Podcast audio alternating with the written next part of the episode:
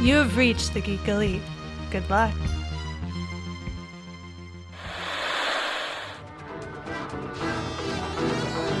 It's the multiverse, extra timelines, variant selves, despotic tyrants from other dimensions.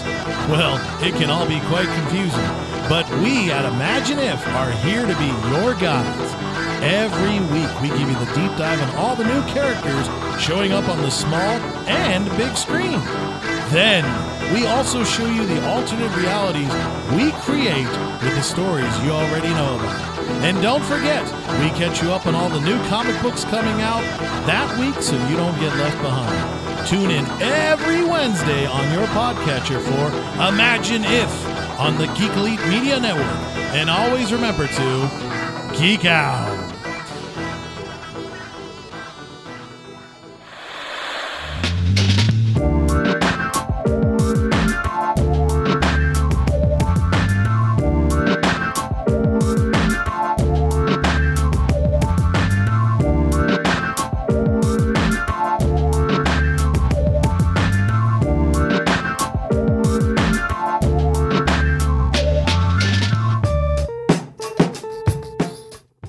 Welcome, everybody, to We Have Issues, Geek Elite Media show that's about everything literary books, comic books, webcomics, manga, and everything else you might be reading. We're here to talk about it. As always, I'm your host, Keith, and I'm joined by my Star sidekick, who's always at my side, Josue. I kept saying, Hi, I'm Josue to the Wonder Girl, Wonder Girl cover. yeah. I am very smitten by her. like, she's just perfect. We'll talk about her in a bit. Uh, definitely so. Uh, as you guys know, we're here to talk about comic books as they come out every week. And we have quite a few to talk about this week, but we always start with a little bit of news. And I have some really, really great news for some things here. Uh, first of all, some people have watched Shang-Chi already. Oh, man. Because it's debuted. Yes. And the one thing, besides the fact that they absolutely love it, the one thing that everybody keeps saying is do not miss the credit scene. Oh damn! I mean, like you sh- at this point, it's like you should. It's like a staple thing to just stay till the end. But okay, like the when it's implied like that, and especially with this one, I mean, it's actually not coming to me. Like if it's that heavy for Sh- Shang Chi, oh boy. Yeah, there's uh, there's apparently a mid credit scene and a post credit scene. Yes. So that's cool. So that can give them a chance to do something funny with one of them. Oh, for sure. It's always one. It's always gonna be a little goof. And then do a big reveal with the others. So yeah, like a little. It's, it's always like a little tag, and then and then like a, for sure like a little bridge. Yeah. Also, along with this, I just want to encourage everybody: if you are able to, if you feel safe, go watch Shang Chi in the theaters. I know. I'm like I really tempted. this enough because it's not available for streaming. Mhm. This is their test for how the how movies should go from here. And if it doesn't do well, then certain people can point at it and be like, "Look, see, Asian characters don't sell movies." Uh, yeah, no, I have to go. Yeah, so we are going. Well, you have to go because we're going to be making a special appearance I know, I know. but reviewing it's- this movie. so, so we'll talk about that later on. Uh, so and, and I'm also really stoked for it because um, we love Cosmonaut Marcus, but god damn, dude, his hot takes sometimes are really spicy and really, really hot takes. Um, I just saw his is wrong. I just saw his non-spoiler tweet, and I was like, you know what? And then I, I actually agree. Not that I agree with it because I haven't seen it, but it gave me hopes. What do you say? I didn't see it. Um, it's Shang-Chi is basically a Tekken movie, and not in a bad way. Nice. Yeah, right. I was like, okay, I'm in. I'm in. Nice. All right. And then so um my next bit of news is nothing to do with books, comic books, webcomics, manga, or anything else. But fuck you, I'm talking about it. Reservation Dogs has been renewed for season two. Oh God, yes. Oh God, I haven't seen the the latest episode, but ooh, You baby.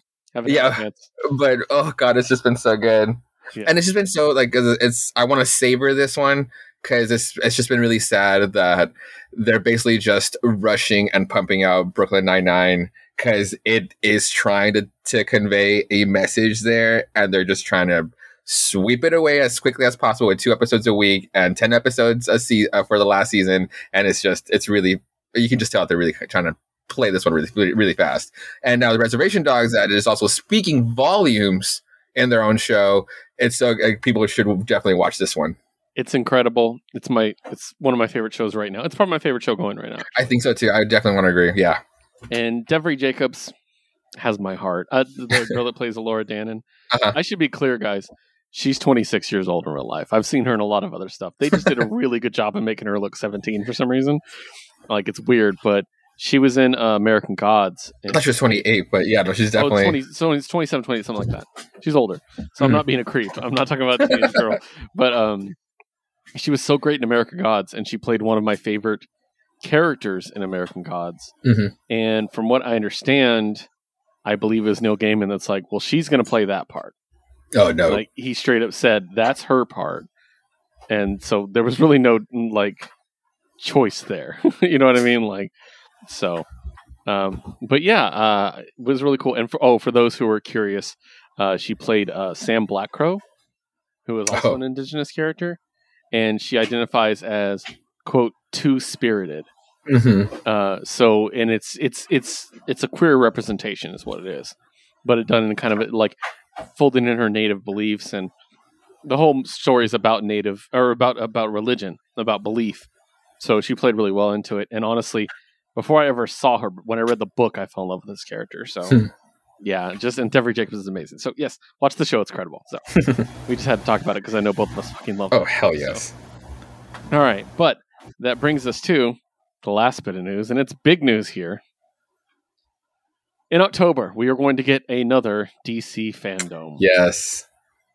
Um, we personally were underwhelmed by the last one. Uh, yeah. Oh yes.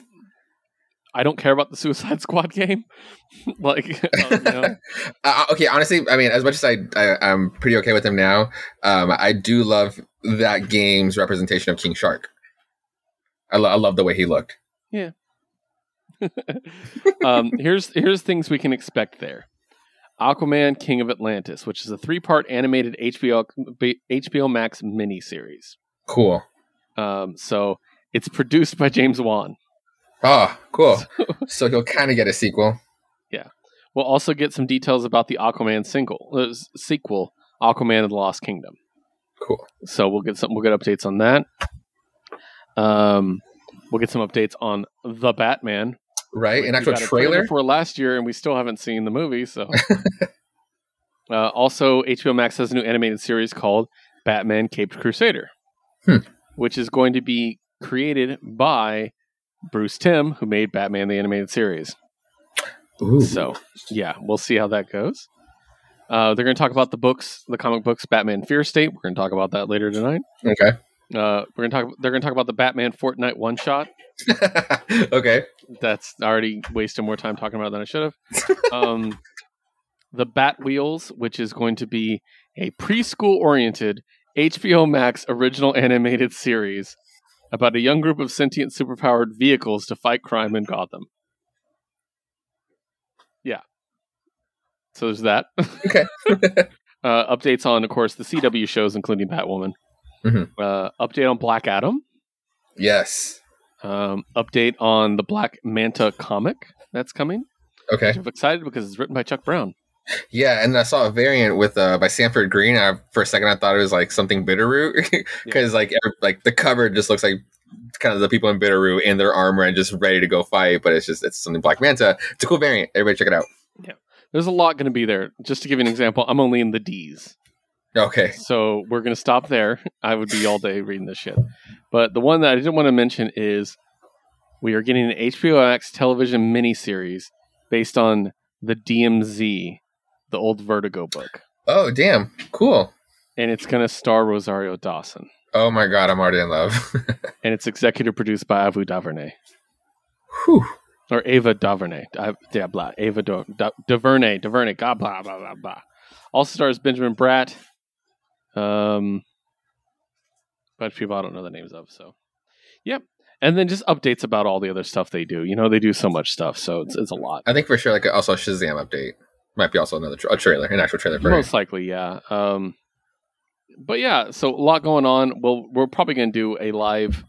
I might just take over the Geek Elite media, Insta or, or Facebook or yeah, social media in general that day and just take o- take over, do everything. So Yeah, it actually, I'm actually excited for it at this time. Yeah.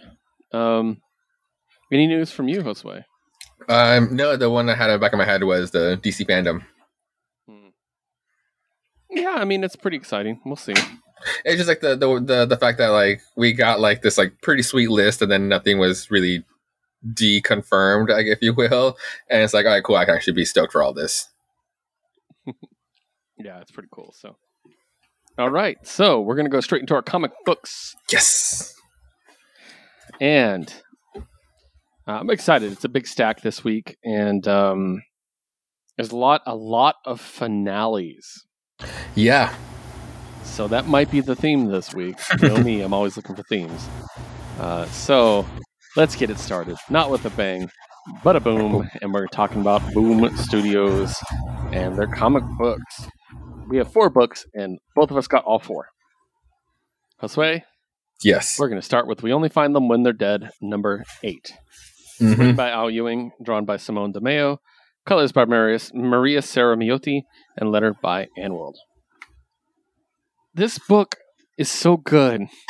it's beautiful. Oh, yeah. Absolutely beautiful. Um, and we say that every time.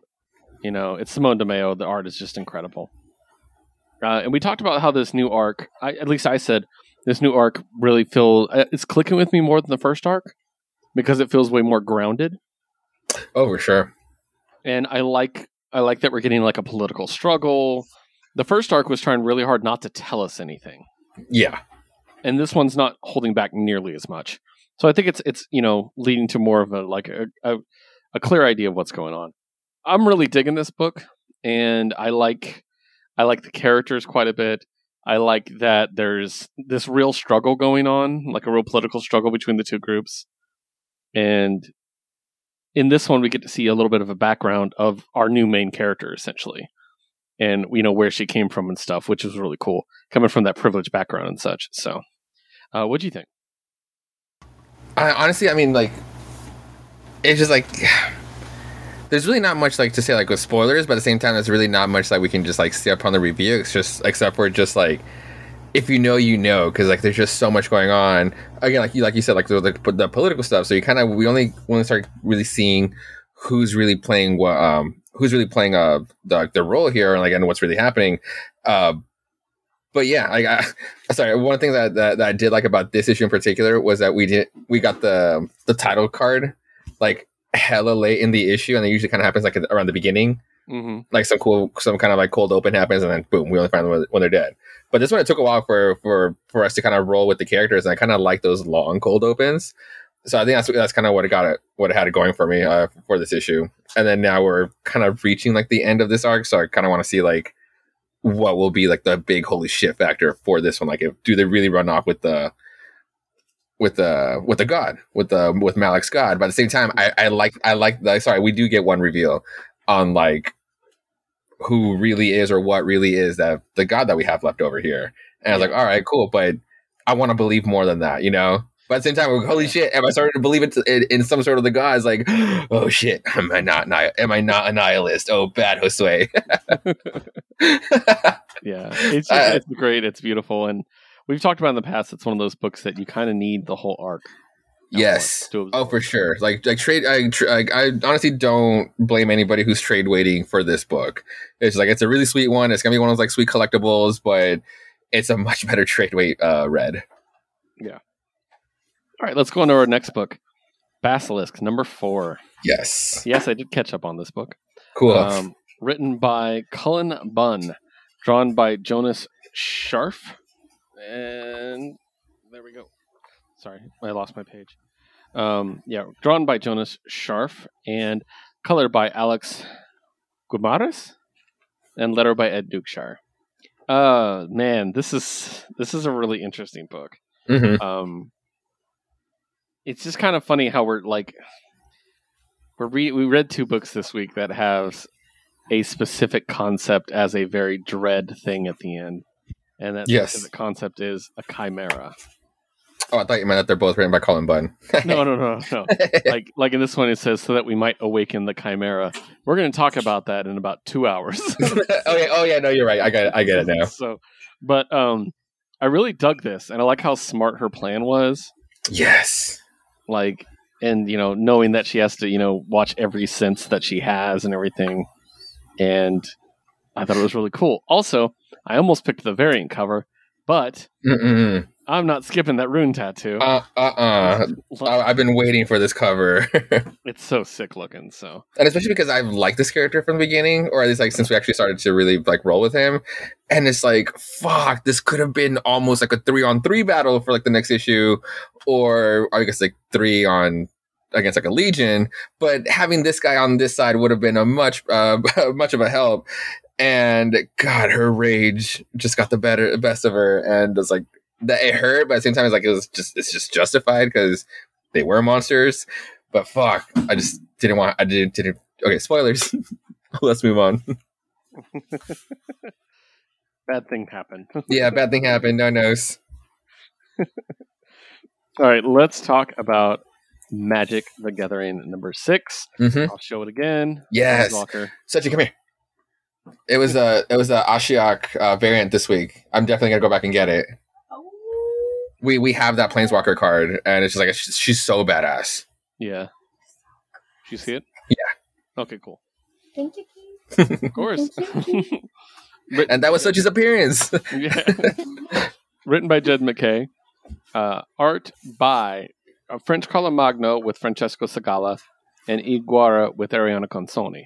And letter by Ed Dukeshire. So this one completely follows Jaya Ballard. Um, basically from her young age in Dominaria through the Ice Age and stuff. And basically setting up the big bad that's been like looming over us the entire time, which is this god that was buried underneath the ice and the ice age is over and the ice is slowly melting and eventually the god will be released. I thought this was done really well. I thought the release of the god was built to really cool and well.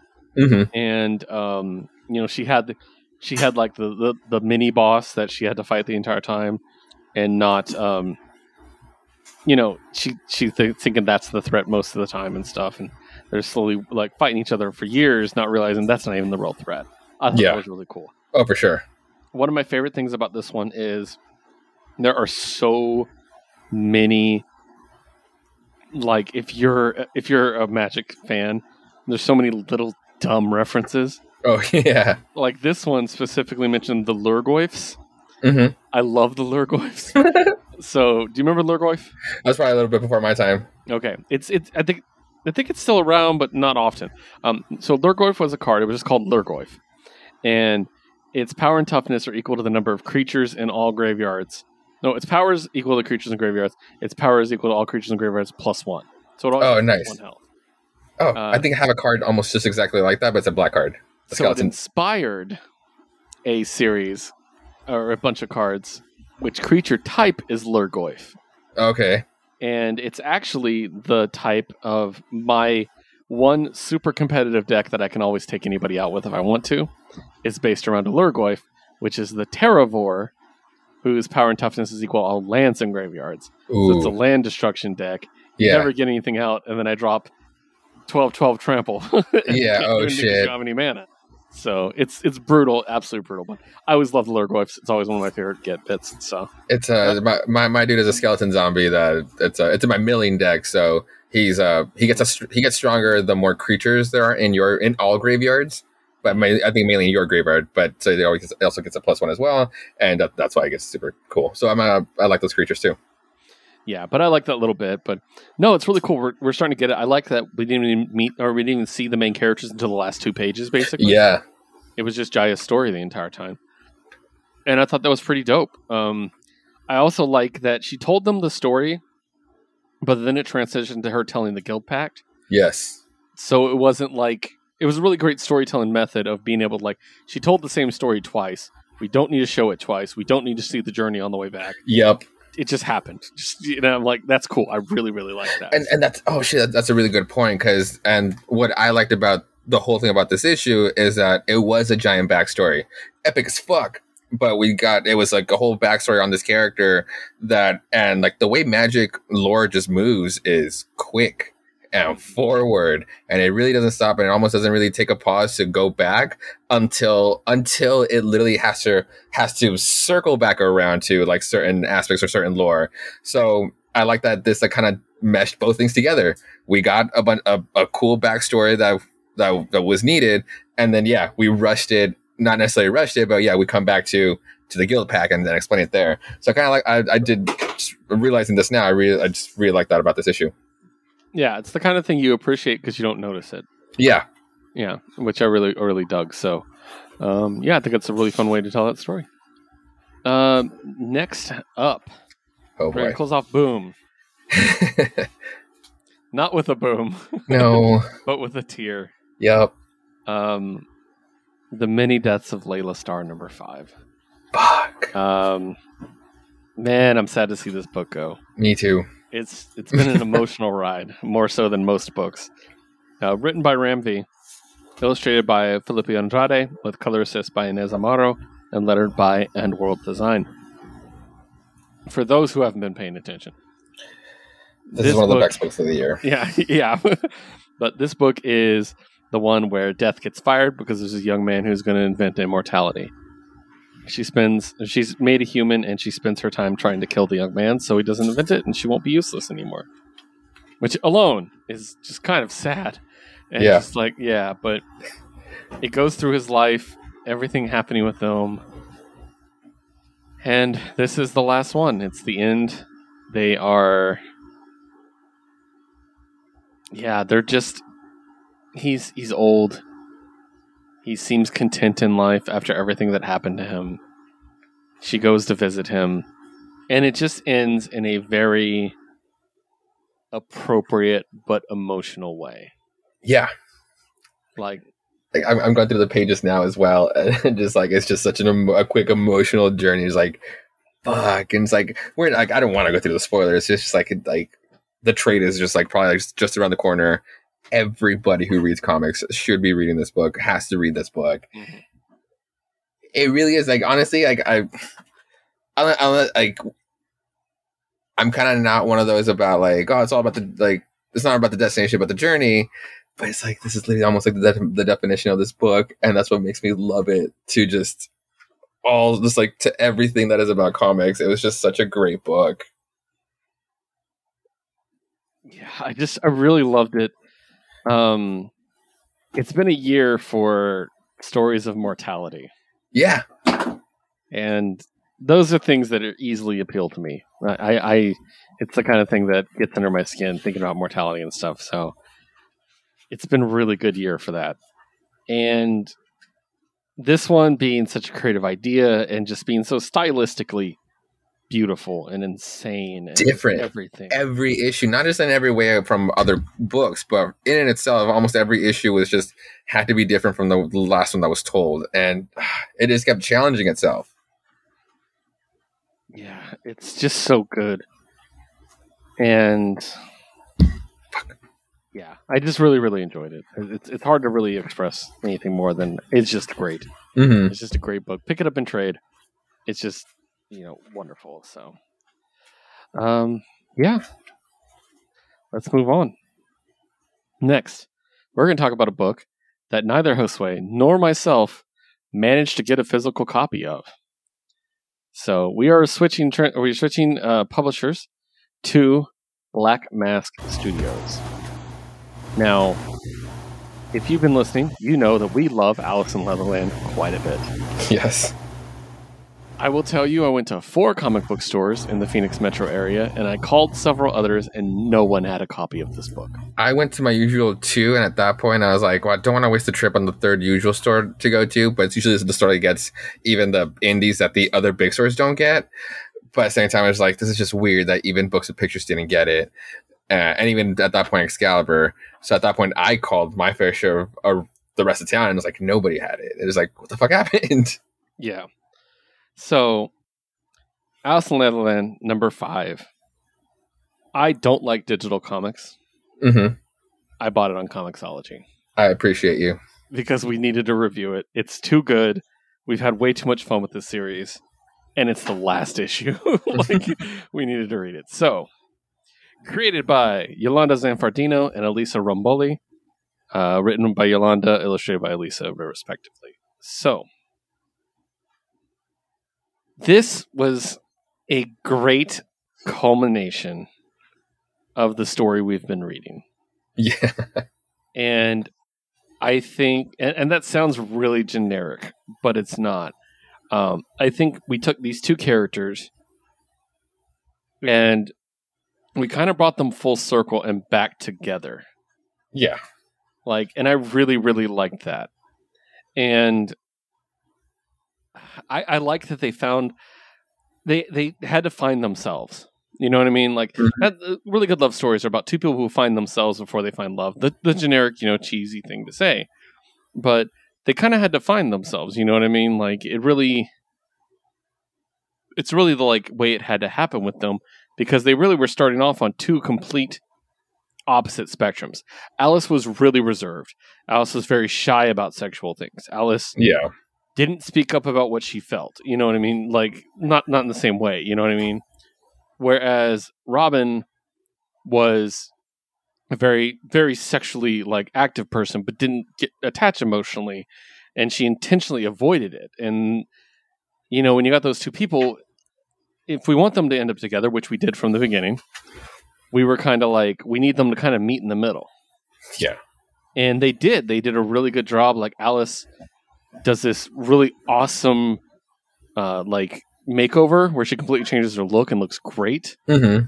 and robin starts to see how shallow all this like app dating is you know what i mean like Yes, that's, that's exactly right. yeah so and i actually really love the fact that alice found somebody at the beginning of this issue Yeah. someone that gave her everything she needed almost Yeah, and even, even still describing that like there was like some hurting, but it, it wasn't like in an abusive way. It was just like, like in, in the beginning, I'll, I'll, t- I'll, I'll, let, I'll let you know. Like in the beginning, I was like, oh fuck, here we go again, and how's she gonna paint it now? Because like, and I'm reading it like the first scene was like, oh, they're adorable. Like this, I like it. And then you get the you get the little fantasy like how it didn't work out, but this one this one was actually told in a much more mature fashion. And like, you, you were talking about how like she was like very in the beginning she was very reserved, but it's like I just hated how she would she would handle them and then speak out about them in the almost lying way. Um, but the, but I loved how this last one was like. I wish we had more of them this one, so I could have just like taken her a little more serious. But all, all in all, like this issue was fantastic, and like you're you're so right about everything. I love the way everything was handled too. Yeah. And the fact that it had to come down to Robin making a big romantic gesture, Yeah, which is which is Alice's language, you know what I mean? Like and so and then Alice's response is to make a big sexy move, which Spicy. is her, a spicy, spicy move. yeah, it was pretty hot actually. Um and I just loved it and I love that there's a happy ending. I love that we didn't have to taint the happy ending with anything. yeah. Sometimes happy endings are just happy endings. hmm you know, and I really, really like that. Um, yeah, it's just a lot of fun, and being a male, I can still, I feel, still feel like I relate to Robin so much. like I'm like, yeah, I get it, honey, me too.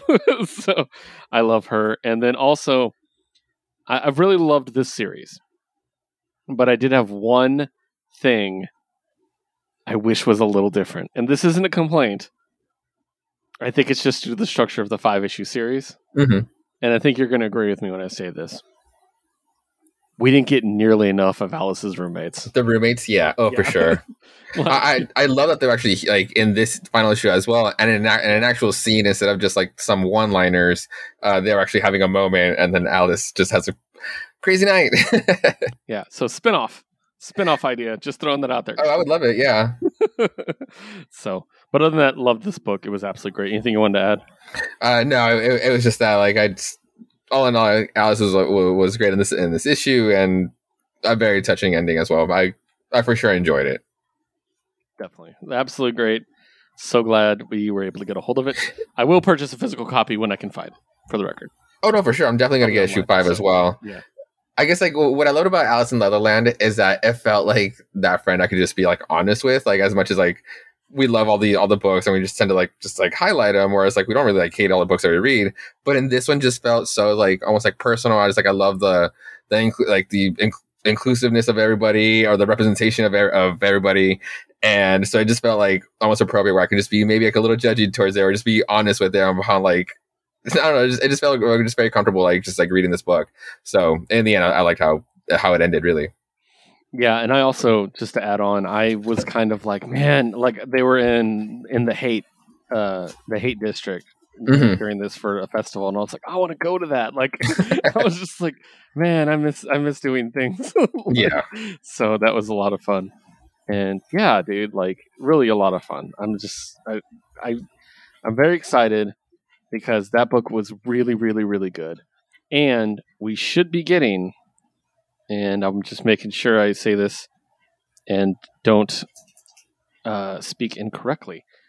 Me, you, and me were talking about how we are probably going to get a new series uh, from Black Mask. Mhm.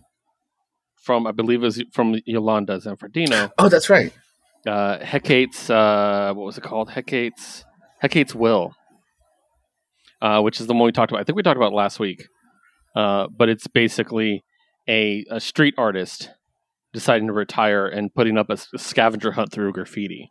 And the art looks just like what we'd expect from Black Mask, and cannot wait for that as well. So even if this one's over, we're going to get something very similar, I hope. So Just throw on Jet Set Revolution in the background while you're reading it. yeah, right. So, all right, that's enough of us uh, kissing the butts of the people from Black Mask. All right, moving on from Black Mask, we're going to start with IDW. Uh, so I only got one book from IDW this week, and it's Star Wars: The High Republic Adventures, uh, number eight. One thing I really liked about this book is it kind of matured in like three issues Ooh, really okay. quickly. Um, so it was it was very all ages, and I still think it's very appropriate for all ages. I think everybody could read this; it's fine, but it, it's definitely dealing with some more mature themes. So, written by Daniel Jose Older, art by Toni Bruno, colors by Rebecca Nalty, and letters by Jake Wood. So, of course, this all started with two kids. One of them is force sensitive, never told their friend. Their friend felt betrayed; they were never told. She gets taken away by the Jedi to get trained. He gets taken away by the Nihil, their enemies, and he's being trained. Well, there's a bit of a time pass, and you find out the kid that was taken by the bad guys has become like one of their soldiers and has been like pushed up in the ranks quickly. And he's like hunting people down and killing them and stuff. Like he's doing legit bad guy things. And he goes to attack a Jedi temple and a single Jedi basically takes out his entire fleet of ships, which is great. Yeah. Um, but he's basically determined to to do it, and he's going to go back and do it. And then the, the other Jedi's are going to try to stop him. It's just a really interesting thing. One thing that was interesting is this temple is on the planet that Maz Kanata from The Force Awakens is on. Oh, no shit. Cool. And she's alive at this time. Uh huh. Like sh- they talk Yeah, about she's hell, she's old as hell. Yeah. yeah, they talk about her her little temple or her little like uh, like home and stuff. That's cool. Yeah, so I'm kind of like that's interesting. We're going back to that world of all the worlds. Mm-hmm. Also, um, Buckets of Blood shows back up, and anytime Buckets of Blood shows up, I love it. I love the the fact there's a Jedi who calls himself Buckets of Blood, and someone shortens it to Buck, which I thought was great. So, and he always refers to himself by name. So he says, uh, "To prepare for the task, I have Master Kantam and I, Buckets of Blood." and I'm just like amazing, and I'm almost curious, like, do people just want to keep writing that because it's hilarious? like, so, like it doesn't actually fit his character, but they're like, perfect. This is great. So, good stuff. Next up, Josue is going to tell us about this week in bad ideas. Oof. It was a biggie. So I'll start with the lot. We need to start with the lot. Oh yeah, start with the lot. Sorry. Uh, the lot. This one done by writer, writer Margaret Bennett, artist uh, Renato Guedes. Renato Guedes. It's a black and white book, and it is beautiful. I feel like I haven't talked about this book on this show. Like I remember when like the first issue came out, it was like I had an off week. And don't remember if I talked about the second one, even though I got it because I think I got I might have gotten it late. This is hey, real quick before you start. Oh, yeah. Is it Marguerite Bennett? Marguerite Bennett. Sorry, yeah, Oh, okay, you said Margaret. I want to make sure she's the one that does um Oh, what DC book? She did uh, Batwoman, right? For the She does one right now, oh, okay. and I just Ooh, can't remember nice. which one it was that I really enjoy. She needs to come back. Uh, but yeah, this is finally like I, I I mean I love ENIAC for being so fucking crazy, but damn it, like this is Bad Ideas a first serious book, really. Like they all they've had like their crazy wacky tales, but uh this is just really good and for a, a horror book.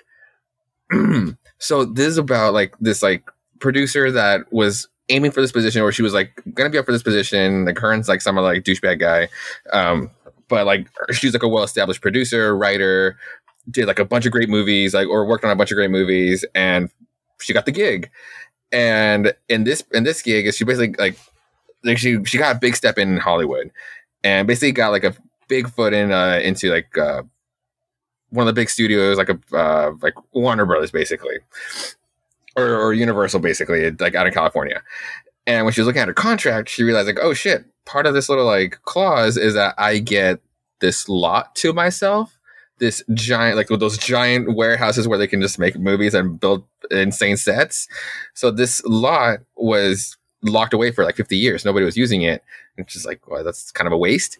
So it's like, well, fuck it, I'll fucking use it. And apparently, in a, a huge murder happened like 50 years ago, which is why like they just remained it closed.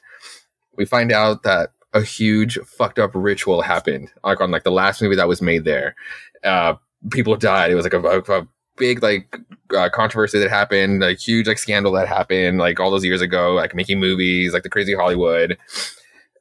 Only it was real. She start you start crazy shit, crazy shit starts happening. You like you meet the director in the in the second issue. This is issue, issue three, by the way. You meet the director, and he's just like, when you meet him, he's like, yeah, no, yeah, it all it all happened. It was it was fucking awesome, and we all live for the better, like better for it. And this like, and our producer, like our like, our main girl, is just like trying to hold on to this, or just at least like trying to survive this. Like now, she's like she opened the the, the floodgates, she literally opened the doors, and now she's kind of completely fucked because like you can't really work movies there, or like now that she knows, now that her uh, now that her bosses know that she knows, like what the fuck does this mean? Now in issue three, is really just trying to survive.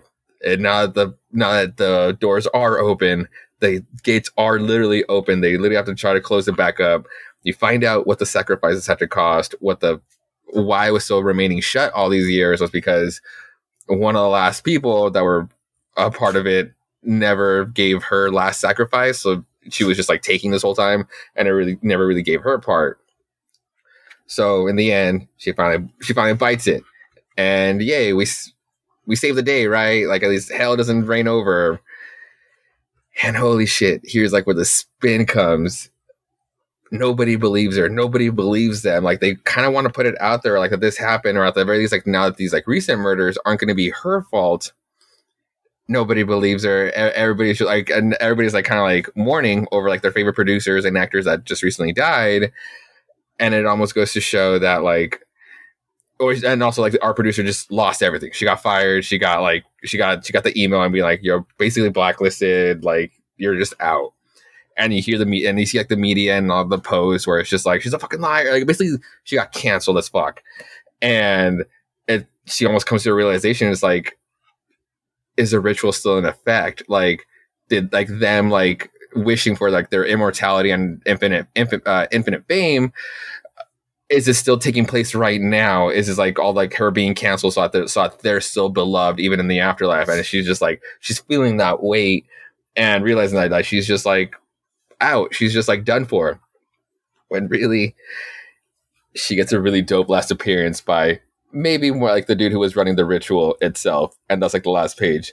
We have one more issue. I got this one felt like not really a finale, but now like everything's really ending here. Um, but I, honestly have no idea what where this last issue could go. But fucking it, I just love like the law is just so, is so cool for like a horror book. It's in black and white. I love the way it uses like its panels or like its pages. Really, really, really dope. My favorite one for sure. Nice. So I'm stupid. It's Yeah. Ruby Justice League, Oh my god, really? and and also she was doing one of the uh, Batman Urban Legend stories, oh, cool. And in Future State she did the Superwoman book. Oh wow, like all the ones. I mean, like Marguerite Bennett is awesome. Like I'm sure it's all the ones we like. We, you liked, really? Oh, I loved it. It was beautiful. So, and also she did A Force with G Willow Wilson. She was the co-writer. I'm so dumb. I don't remember any of that. So- but yeah, awesome. I, re- I really like her stuff. So awesome. Let's move on to Monster Kill Squad number one. Monster fucking Kill Squad. Um, oh yeah, sorry in the back. Uh, the credits are in the back. Monster Kill, Monster Kill Squad, uh, done by Christos Gage and Tom, uh, Tomas Giorello. Um, that's the art, and then Diego Rodriguez is the color art, and Dave Sharpe is the letters. Um, so Monster Kill Squad, almost like tankers, but more monsters and less dinosaurs. Um, it opens up with a video camera of do you like clowns keith? We get a little clown. We got some clown monsters. Yeah, great. um so it's like this group of clowns a regular clown a clown that can turn into like a spider and then another one that's basically like the big the big bad. We'll get to him. Meet the monster kill squad this group of dope ra- uh, ragtag of dope people they're so dope. Um especially like the, the leader like like short like white hair. She has like like the, the scars over her face. She's just such a fucking badass. But pretty much like everybody has a role to play. Um like our team goes in like we get like like some cool lore here where like clown monsters like these are actual monsters. Uh like clown monsters have like low like telepathic like abilities which is why like they're able to like kind of to creep in on your thoughts or why you always think they're creepy um why they kind of have like they can also like manipulate you for like a, for like a while or for like a second. So they're all geared up. Like they have like their their, their sound dampeners like like special goggles so that they don't really like fuck like they don't really like fuck with their illusions and stuff. And they go in. And it's it plays a really cool scene because like they kill like the, the spider one um and then like the the other big bad and they're like they realize this is weird because they, they start saying like oh like there's almost like different factions of clown monsters um and they don't they don't really fuck with each other and now like there's like a group of them so like there's something up here so they for sure take like the weakest like the regular clown and there's like a sweet interrogation where like you're gonna get like the incompetent cop to interrogate him. He's a monster. He doesn't give a fuck about him. He's never gonna talk. And he like this guy literally just like plays him. It like it reminded me. It almost reminded me of um um Professor Hickey in Community when he interrogates in Advanced Dungeons and Dragons 2 Yeah. when he interrogates Abed. It basically plays out like that, and the clown is an idiot, and he just like spoils everything. Um, that, that scene now, and I'm gonna start laughing. It- it's so good. Um, so and then so it's really cool because like it's legit plays into like all like like a bunch of monsters and like I guess like the mission now is someone's playing a someone's playing a game here where they might be after pan, uh, a Pandora's box, and then you see uh, or like the leader she goes and talks to an inmate.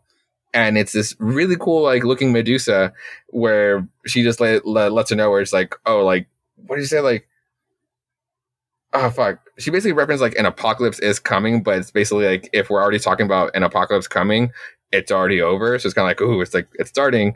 So it's not as silly as tankers so i but so i like that it's just like it's still like monster killing but i like that it, to some degree it takes itself seriously with like with the lore almost where like like the serious parts to cabin in the woods when we start like like fucking with like the bunker down there. Like that's kind of what it reminds me of. And then and now for maybe my new favorite uh bad idea book pirate queen dude Yeah. telling you you you're gonna want to maybe check out pirate queen like it's one of those where like i wish i had this was a digital copy so i could send it to you but then probably books of pictures getting cover uh, would get in trouble for that and then like the, i wouldn't i wouldn't get bad idea books because they're kind of like that but god damn it this one done by peter, peter milligan adam Pollina uh does the art and colors by Tamara Bonvillain. It's awesome, dude. Like off the bat, you guys like you gotta see the crew. She is just such a cool looking pirate. I wait like Mhm. now that the camera's further away, you can't really see them, but Yeah, like- fine, I can see. she's just awesome. Mhm. We get pretty much like her story. Um, I'll try to find her name really quick, but we get her story on like how she kind of grew up from being a pirate. She was like the daughter of a pirate, so when she was taken, her oh, her name is Monday Ryan. Like I guess she was born on a Monday, so that's kind of what they named her. I guess like the, the parents were the dad was drunk because he was a pirate himself and just named her after like what day it was. And so she grew up being a pirate and but being a girl growing up and like the dangers of fucking how pirates can be. She literally like, but she she knew how to defend herself off the bat, being that she was also like the captain's daughter, and she just grows up to be such a badass pirate. And along the way, she uh, she falls in love with a Chinese man, a Chinese pirate man, and oh boy, are they just like the cutest fucking couple? Like going after like raiding other ships. Like they raid a they raid a colonial ship, a slave ship that was on their way, and because like at that point like like, she was already in a st- she already had her reputation and along with like um with uh with with the guy they weren't their captains like they were like they were under someone else and when they found this like slave ship like because that captain was a fucking pirate um they pretty much like not that they didn't take any prisoners but they kind of like basically the scene at the end of uh, that scene that you showed me from american gods happens and Yes. at the, yeah but it's, it's really fucked up because it's more like it's not really with the cool message to take down those because like they did take care of like the redcoats but at the same time they just left that ship to burn which is like uh so at this point this is where monday was like that night was like uh fuck this noise and drives a sword behind that captain and they take over. So it's fucking dope. Now it's more it's more like of a duo captain scenario on this pirate ship and it's all it's all dope. Like they're like one of the best pirate ships running around. The art is just so badass. I really like how everybody is just like portrayed and drawn. Like i, I love the oceans. Like this shit like with the with the ships it's just su- such great voyages. And we are talking about how much we love um the the bonnie book. Oh, fuck. What's the image book? God damn it. Uh, i'm at among ye and we want more pirate books. Bro god damn it. Like this is just really good because it doesn't really hold back. There's it, this one doesn't it at no point does it really feel safe as much as a badass she is bad stuff does happen to her. Like we we just get kind of like her intro on how because like it's one like we open up with her almost being hung so we get like her origins and yeah it's it, what happens to her is really fucking shitty so you get this really strong fucking pirate story and i just cannot wait to see what ha- like what she does like what ha- or what happened what else happens to her but how but how she gets out of it because she's not just like just some like i mean she is like super dope but like the way she these scenarios just play out a little more real and just like i'm just excited for it. Pirate queen dude just hella fucking impressed me Nice. Awesome. All right, let's switch gears and talk about Aftershock Comics. mm-hmm. So we got a couple books from Aftershock this week. Um, I think Josue's only got the one, oh yeah uh, but I got three. So I'll do my solos first. Silver City number four. I think technically this came out last week, oh, okay but no one in town got it. Oh, okay And I saw people reviewing it online, but I wanted to go ahead and give it a shout out just in case. Um, written by Olivia Quartaro Briggs, art and color by Luca Merli, and letter by Dave Sharpe. So we get a nice, um, like origin story for Mickey, which is one of the characters in the um, the afterlife with her, and he's from the 1950s. So it's kind of cool, like they're spanning different ages and stuff. And they basically, because of how powerful the main character is, long story short, she's able to kind of project them back in time to right before she's killed. And they're trying to prevent the little girl who isn't quite dead Mhm. from actually getting injured so she doesn't ever get sitting down here. And so that's what they're doing. Um, it's, it's just really cool. And uh, in the end, it's it's just it's just really interesting. And we find out more about what's going on and everything. And she gets betrayed by a friend, is what I'll say. So, also this next cover, Ooh, that was cool see the blood coming out of the wings uh, Ah. the base. yeah So yeah, she basically has angel wings on this cover, but there's like blood coming from the base of them, so it's like they just sprout out or something. yeah Uh, really cool. I really enjoyed this book. Um, I've been really enjoying Silver City in general. So next up is the number one, and it's almost American number one. So I got this cover. yes So it's great. It looks like a propaganda poster and stuff. Um, written by Ron Marz, drawn by Marco Castiello, colored by Flavio Dispenza, letter by Russ Wooton. Um, now, this is created by Janosh Newman, and it's based on a true story. It's based on his real life. ooh okay So this guy, in real life, was a Soviet spy Hmm. who jumped sides and came to the U.S. looking for, uh, you know, clemency. Uh, so this is him and his wife, and they Oh. were a they were a husband and wife spy team, just like on The Americans. uh, so um, this is literally their story in comic book form. oh, And, and so I thought that was really cool. They're in the Dominican Republic. They basically go to the U.S. Embassy and they're like, "Yeah, we need to talk to the CIA." And they're like, "Here's what we can offer you. We want a paycheck the rest of our lives, you know, and new names." And that basically it's going to be that story of them hiding their identities and everything like that. It was really cool. It's also got a complete timeline of everything they did wow. in the back. So, really cool idea. And the Mhm. art is actually pretty dope. Um, it's very good for a spy thriller. Uh, I I thought it was it was a good art choice for that. So, like, here's a big two two page spread where they Okay. kind of look like the two people from. They do. Park. but they, oh my god, the color scheme is on point. Yeah, but no, I'm really enjoying this. It's really cool, and I'm very curious to see where it goes, especially because it's based on a true story. So, unique idea. I like it. That brings us to our last Aftershock book, uh, which, yes, once again, I have caught up on it. uh, Phantom on the Scan number five, another finale, hmm written by Cullen Bunn, drawn by Mark Torres, and lettered by Dave Sharpe. Um, it comes to a finale. I will say I did listen to the to the track for it, and it was perfectly timed. Oh Like, I yeah, started it and started reading, and as I finished, the song ended. I did it twice. It went twice for me. Yeah, but well, yeah, because I read through quick, so. But I was just kind of like interesting. but even still, it almost like it was like like there's sequences where like oh shit, this is on point. yeah, it was really good. So, um, there was a lot of like, there was a lot of um, big, like visual moments in this, hmm and the kind of I don't I don't want to say body horror, but I guess it, it's the best word for it. Probably yeah. Yeah, there's a bunch of body horror in this, and let's just say not everybody makes it out alive uh, in the end. And I thought this was a really cool ending. I want to kick it to Josue because he's the one who's actually been, you know, reviewing this every week. So, what do you think? I mean, like, yeah, we talked about the the songs. Like, the songs are definitely a part of this book, and they give off such a great vibe.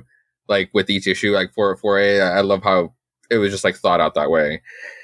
And yeah, this one really went hard. You're right. I'm like going through the panels, and like I'm going through like the people that don't make it, and it's not just the grotesque thing in the middle. That's awesome, but there's a lot of other body horror, and it's like fucking a. It's just like it's awesome. It's intense. I didn't see this giant thing coming here, Yeah. and then it, yeah, to get that ending, to be free of the curse, but But we were you? we were there from the beginning, and this guy was just tormented. Like this little fucking thing was just there whenever it didn't need to be. it's like, god damn it. Well, I guess to some degree, at least you don't have a fucking like uh, Victor uh, following you around aiming to kill you now. At least, yeah, but pretty good. Um, curious to see if there's going to be anything else coming from it.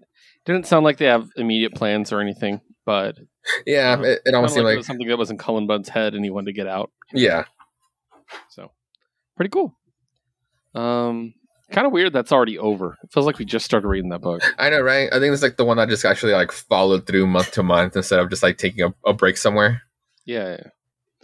All right. Next up, Josue is going to talk to us about Behemoth Comics and You Promised Me Darkness Five. Oh, hail behemoth.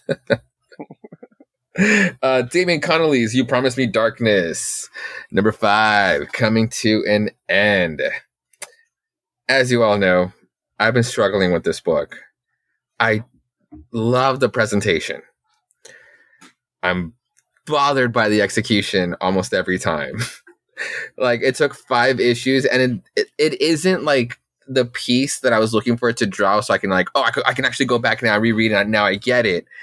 It's really like a piece of that piece that I've been waiting for, and because yeah, we finally get like this confrontation, and the sister of the main guy is like almost like the big bad, and and we finally get the the the title drop that they finally say they finally they finally say the words "You promised me darkness" because someone dies, and it was uh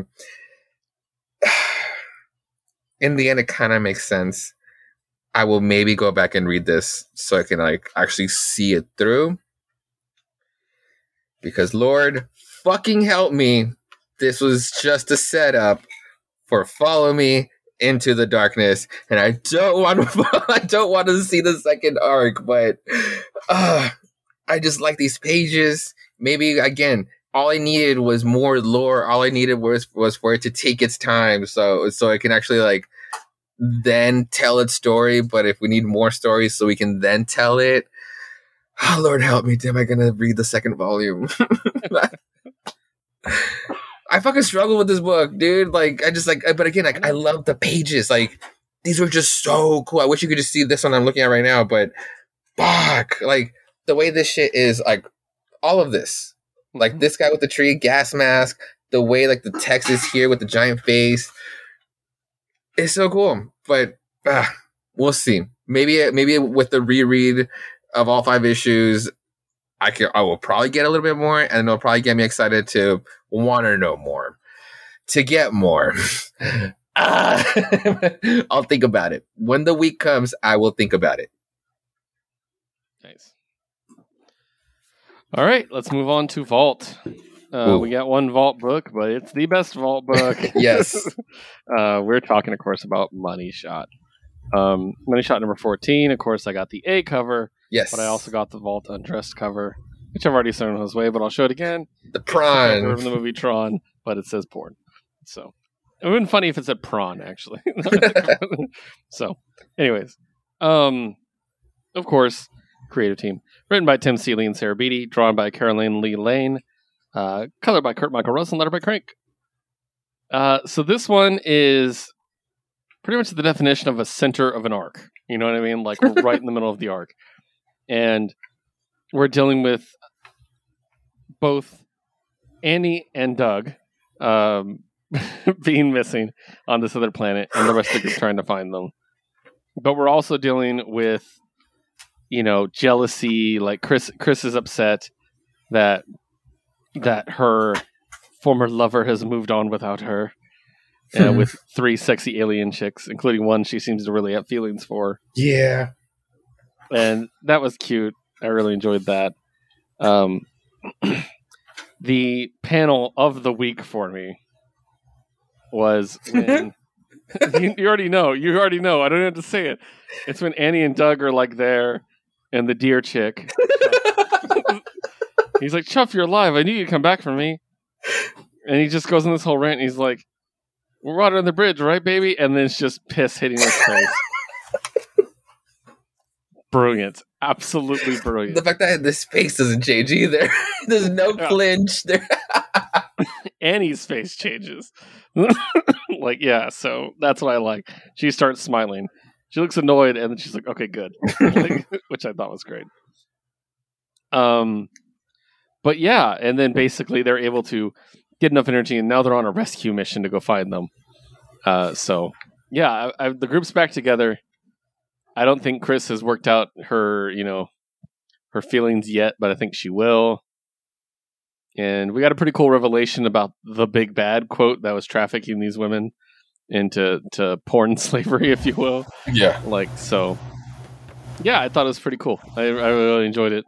Uh, I just love Money Shot. It's never not great. You know what I mean? So, Oh yeah. Yeah. Anything else you want to add? Well, now you gave me the floor. That sex scene, as weird as it is, I was like, Oh yeah, that was awesome. I, however that works, that that looks super dope. we won't describe it for you, uh, Because I can't, I don't know how. but it was great. Yeah, like that's that's another compliment to the new artist. yes. Caroline that she was able to take that and like come up with a way to draw it where I can look at it and be like, okay. But if you ask me to describe it, I'd be like, well, like, Because there's two panels worth, and then by the second panel, I that's why I was worried for sure we're gonna have a loss of words here. yeah, exactly. So nice. And moving on to a publisher we've never talked about on this show. I've read comics from them before, but not for this show, and that is AWA. Josue, tell me about Telepaths number one. I will. And the, the only reason why I got this book was because of the team. Creative team. Uh, J. Michael Straczynski writing and uh, Steve Epting drawing, and Brian Reber as the letter colorist. Sal, Sal Cipriano is the, the letter. Um, yeah, apparently JMS probably has like a contract with AWA because he has like kind of like four or five books like at AWA, like a, a bunch like different genre of books. It's like, oh shit, that's where you've been this whole time. Uh, but this one, Telepath, like number one, it's out of six, a little mini, and it's interesting.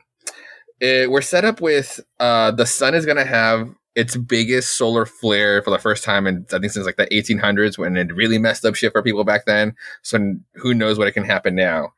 And it's, it's following three different stories, so I'll probably get closer on the details as we go along the issues because we'll probably be here for a while elaborating like all the like the, the three separate stories. But it's a cop, it's a an inmate who's kind of maybe on the verge of maybe getting out, but then not because a lawyer's or someone from the other side of the table says something bad and the guy literally stabs him in the fucking neck. Exactly where like the dude's gonna start bleeding out if he doesn't get surgery right then and there. Um, and then oh yeah, and the, the third story being the uh, the the people the the government reporting on the solar flare. And then out of nowhere, it's not really a comment, but I think the slow the solar flare is happening, or like a weird comment that passes by. People just drop, like they just pass out, not necessarily like die. Yeah, okay. People just pass the fuck out. Hmm. And it's and it becomes like almost like a like a Y: The Last Man scenario, but instead of like just everybody just everybody that drops just dying, it's more like if you were safe, like if we were like us right now, if this happened right now, we'd be okay. At least we didn't if we didn't hit a corner in our heads or somewhere. Uh, but the people who were driving, flying, controlling construction, cranes, buses, everything. Yeah, I mean, sh- shit still happened everywhere that went down. And so the people who kind of woke up, I guess, like, I don't think everybody, this is where like the three stories start, like, as we come back to like the three stories, the people who we were focusing on start developing weird powers. Um, like, uh, one of the government ladies, because I think like the president was going to make the announcement about the flare. Um, she's, she almost had, I guess she's, she might be a precog because, uh, because the president, president was going to have like a really like last minute scheduled like, uh, speech. So everybody was kind of like also like rustling around. And it's like, oh shit, what if there's like a potential shooter? And that's when she gets like her powers like as a precog, like, oh shit, she just calls out gun. All Secret Service do their thing and start spraying bullets. And then obviously she was right because like, well, because then when they check him, it's like, oh wait, what the fuck? He was unar- unarmed, and she's like, oh no, in the cockpit because he was kind of reaching in there, and they find the gun.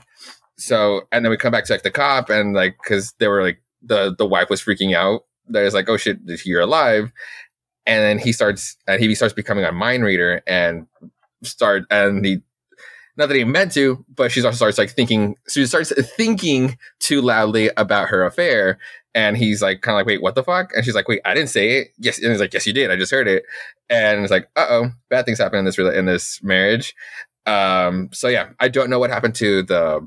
We did. We didn't get a. a uh, they didn't show us what happened to the to the prisoner, but that he is on the cover with the cop for like the next issue. So a pretty interesting setup. It, it, I like that the whole everybody dropping kind of reminded me of Y: The Last Man, uh, but now it's like kind of with powers. So yeah, we'll see. It was like JMS. Nice to read you again. nice. Are all the main characters like roughly in the same place? As by that I mean like the same city. Um, I think I ooh I'm gonna have to look over where the president's like speech was, but maybe because yeah, for sure. Um, I assume the cop and the prisoner are gonna be in the same city since they're together in the cover for the next issue. Oh, okay, because he um JMS did um. Oh my god, what was that show? It was on Netflix with all the people with powers and they can talk to each other and all around the world. It was really queer friendly. Not alphas. He did it with the Wachowski siblings. God, which one? Sense8? Uh, yes, Sense8. Okay. Yeah, so you know, people randomly getting powers all around. You know, I was like, oh, this kind of sounds like Sense8. That's interesting. So, yeah. Yeah, you're right. You kind of want to give me a vibe to actually watch that. So fuck yeah. Uh, but yeah, you ever watched it? Not all the way through. I was like, I was actually told like from friends to be like, yo, it's like might be shit you might be into, and but I never followed it followed it through. Yeah, Liz absolutely adored it. So nice. She's watched all of it. Um. All right. Awesome. Let's move on to Image comic books. And we're going to stick with Josue briefly while he tells us about Ink Blot number 12. Inkblot by Emma Kubert and Rusty Gladd. And I'm actually so like I love how it might be just them like each other. Oh no, I mean like if you know, I like how it's just like these two people are probably just like coming up with the story as they go. Not necessarily they're just like making it up, but but the way the the way their um, work relationship works, it's uh the pe- penciling and colors by Emma and the ink- inking and lettering by by Rusty. But really, like the story is done by both of them. So I like I never really realized that that's how it worked between the two. hmm So for this issue, our good old librarian of the big old magic family, um, now that she kind of understands this void cat, she's trying to force it. she's trying to, as she's learning, she's trying to force it into conjuring up another portal or trying to figure out how it works with forceful magic. And she finally annoys it enough and starts chasing it to where they end up back at the Veronica and Vika fight like the two sisters that just like that couldn't share and couldn't come up with a simple under civil understanding that was raging all fucking havoc. She's back there, literally right in the middle, and she's trying to get out. Like, would you two just please stop? When the two just like unleash like literally all hell, and she's presumed dead. She falls off a cliff. There's an explosion. She falls off a cliff, and she ends up almost like in a future where now where she meets her youngest like I probably like I think it's like the youngest brother, like the baby brother that is now just like this this older guy, like this like this 40 year old guy that has like facial hair. But like but he knows who she is. Like, like he obviously recognizes her. He's like, oh hey big sis, as he's just like much, much older. And we're like in this weird timeline where like everybody knows that this sister is dead, but like she was just like blipped out for a second because of this goddamn cat. um, so there's like a, a cool touching moment of like kind of like at least like this sibling being reunited with this like long lost sister that by the end like fuck what the hell happens that they basically yeah they get transported at this point but th- this brother comes back to like yeah the, they get transported to her present because we just we do need to kind of come back. But in this case that brother the future brother comes back to the past and, and will i guess like now be part of the family uh it's left off with like the leader of the family back at that I guess now our, our reading present like the leader of the the, the eldest uh, the eldest brother i guess like he's just like ready to go to work but or he's he needs oh he needs a sister's help yeah but we'll elaborate later we'll elaborate later on what that's all about because right now it was just like weird that we got of all the crazy entropy that we get hit with this book because of this cat I did not think we were going to get hit with a an alternate timeline. That is not something I, I saw coming. That's awesome. Yeah, you talked about Rusty and Emma and how they work well together. Well, they're like partners in real life. Oh, well, that's awesome. That's awesome. Yeah, they're they're actually they live together. I, I I love books that are actually about like I mean when there's like the couples working together. yeah, so yeah, that, that makes it easy for them to like walk yeah, over and be like, "Here, do this," or you can talk over over the dinner table or something. Mhm. So, so yeah, oh, that makes me appreciate the book so much more now. yeah. um, awesome. All right, and then I got three image books of my own, starting with Commanders in Crisis number twelve. Ooh, baby. Yet another finale. Was there a sexy variant this time for a finale? there was. Oh, By ooh, Sweater. oh my god! Of course you would love that. Yeah, yeah. He's just like yeah, I, I literally, if there's been a prize fighter cover, I picked it up every time. I mean, the fact that it's like a, a like wrestling and shit, like that's really cool. Yeah. So, written by Steve Orlando, drawn by David Tinto, colored by Francesca Carotenuto and Francesca Vivaldi, lettered by Fabio Amelia. So, I want to start with the end, actually. Uh, Steve left a really awesome note Mhm. at the end talking about it. And it's really good. It's if you guys are reading this book, make sure to read the letter at the end. And uh, he said, There may be no easy answers ahead, but one thing's for sure. As long as we keep fighting for it, there will always be hope and promise to be found. hmm So this has been a very political book. It's it's a parody Yeah. in a lot of ways, but it's also a political book. So in the end, where we left off, the multiverse has been completely destroyed. All Earths are dead except for this one, and the cosmic sepsis is setting in because the Earth is so toxic and hateful now that it just needs to be destroyed. Well, when the um, when the concept of empathy was killed Mhm. earlier in the book, that's kind of what set this all into motion. And I'm kind of summing things up very quickly just to kind of get where we need to be. Um, the commanders in crisis have discovered a way to create a new concept, not empathy, but a new concept Okay. that try to keep the world together. And they realize, and, and one of the other characters in one of them basically tells them, "You guys aren't even from this Earth, and you're coming in and telling us what to do and everything." So, the character that whose power is she can do anything as long as she comes up with a word for it. Mhm. Came come up with the word omnisapien teleunification, Okay. which gives every person on Earth 24 hours of a hive mind, where they Oh. can all talk to everybody. Oh shit. and she basically says, "We're not from here. This is your Earth. If something's going to work, it's going to be your idea, not ours." hmm And basically, the entire human race has to work together to come up with an idea Yeah. for this new thing. And so the crisis command literally sits on the side and just chills on their own, waiting for them to do it. And then this cute little girl walks up. She's like, "We finally got something," and she whispers and whispers in the girl's ear. She goes, "All right, or, okay then, with a word. Are we ready?" And then we don't see what the word is. And then you see the cosmic sepsis that's destroying the world here slowly fades away and pulls back. Ooh. and then we get like cuts all over the place including going back to frontier who was the leader of the group that kind of betrayed them kind of didn't she's still fighting her alternate self we'll come back to that in a moment Okay. um, but basically also prize fighter gets a cute moment with the, the Aw. reporter that saves his life the Yeah. one that basically told everybody to cheer for him Uh huh. yeah Oh yeah yeah yeah. Yeah.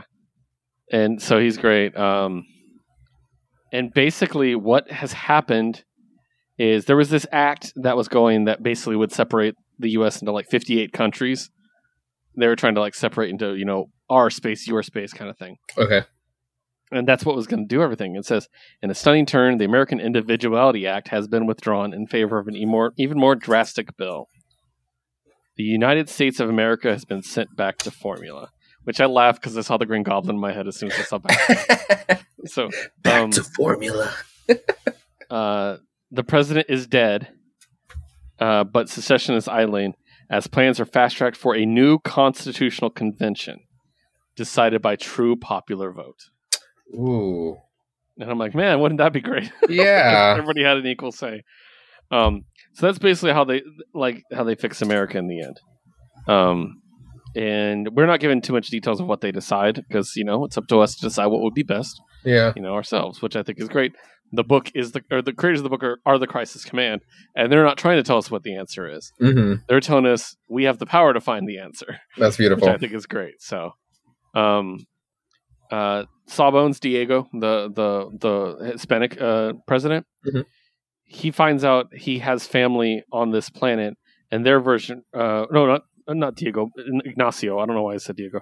Um, Ignacio, his his uh, version died at seven years old, so he goes and meets his family, like because now he's back, you know, and all this Hmm. stuff, and it's all really cool. Everything's going great and I'm flipping books, pages, being like, "What's the word? What was the word? What was the word?"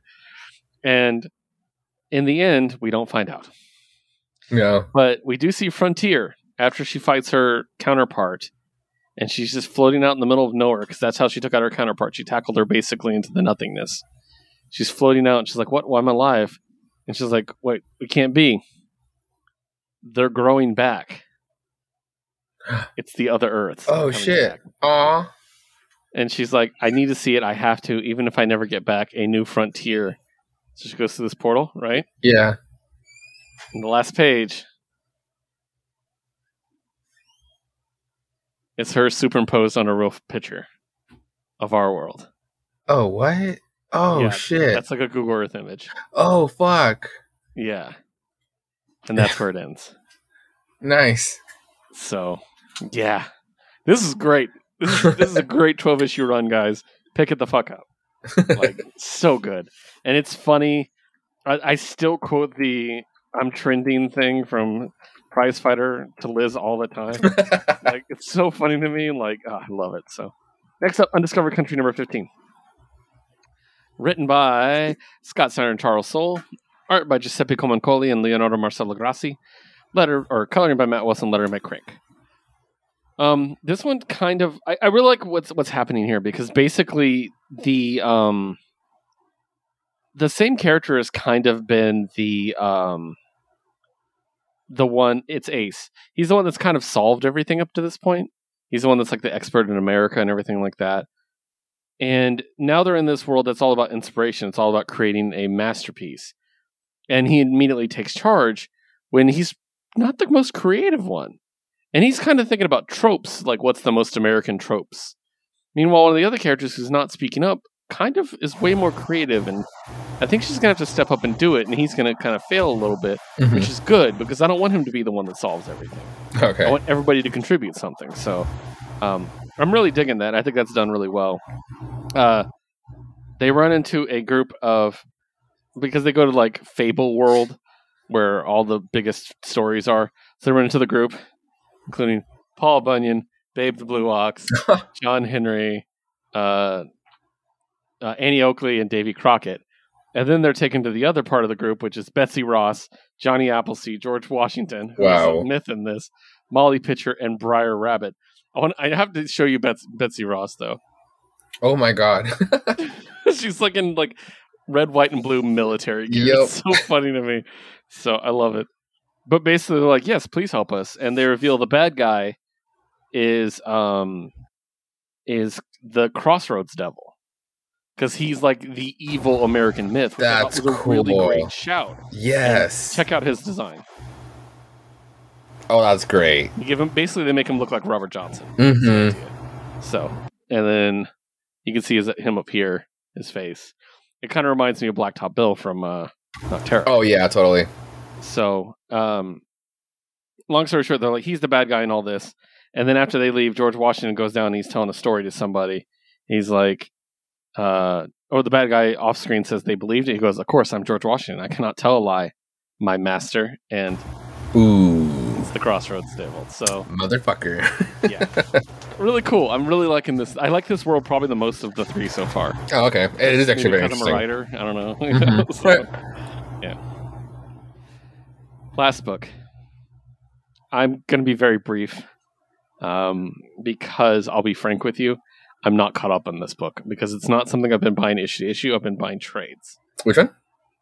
The Beauty, Oh, okay. Yeah, yeah, written by Jason Hurley and a gentleman we interviewed once, Jeremy Haun. Oh, and uh, art is by Matthew Dow Smith, Jeremy Haun, and Danny Luckert. Colors by Brett Weldele, and lettering by Thomas Mauer. This one is the one uh, you'll remember it when I describe it to you. By the way, th- it's just beautiful. I love this. oh yeah. No, I definitely see those all the time. Yeah. So the story behind this one is there's a sexually transmitted disease, and if you get it, you become the most beautiful version of yourself you can possibly be. That's you lose right. a bunch of weight. Your teeth are perfect. Your hair is perfect all the time. So everybody wants this sexually transmitted. Yeah. disease. And then suddenly people with it just start blowing up. Mm-hmm. So it's this really cool detective thriller. It's got a lot of political ramifications in it. I remember I hadn't read it when we when we were like uh, when we had the opportunity to, to interview him. Yeah. So I actually ordered every volume that was out at that point Oh, okay. and read them all before we interviewed him. I'm like, I'm so excited to talk to him because this is really fucking good. Um, this is a finale. Oh, is it? I- too? It's right. Yeah, it's literally it's not even a numbered issue. It's just the finale. Mm-hmm. So it's like a special issue.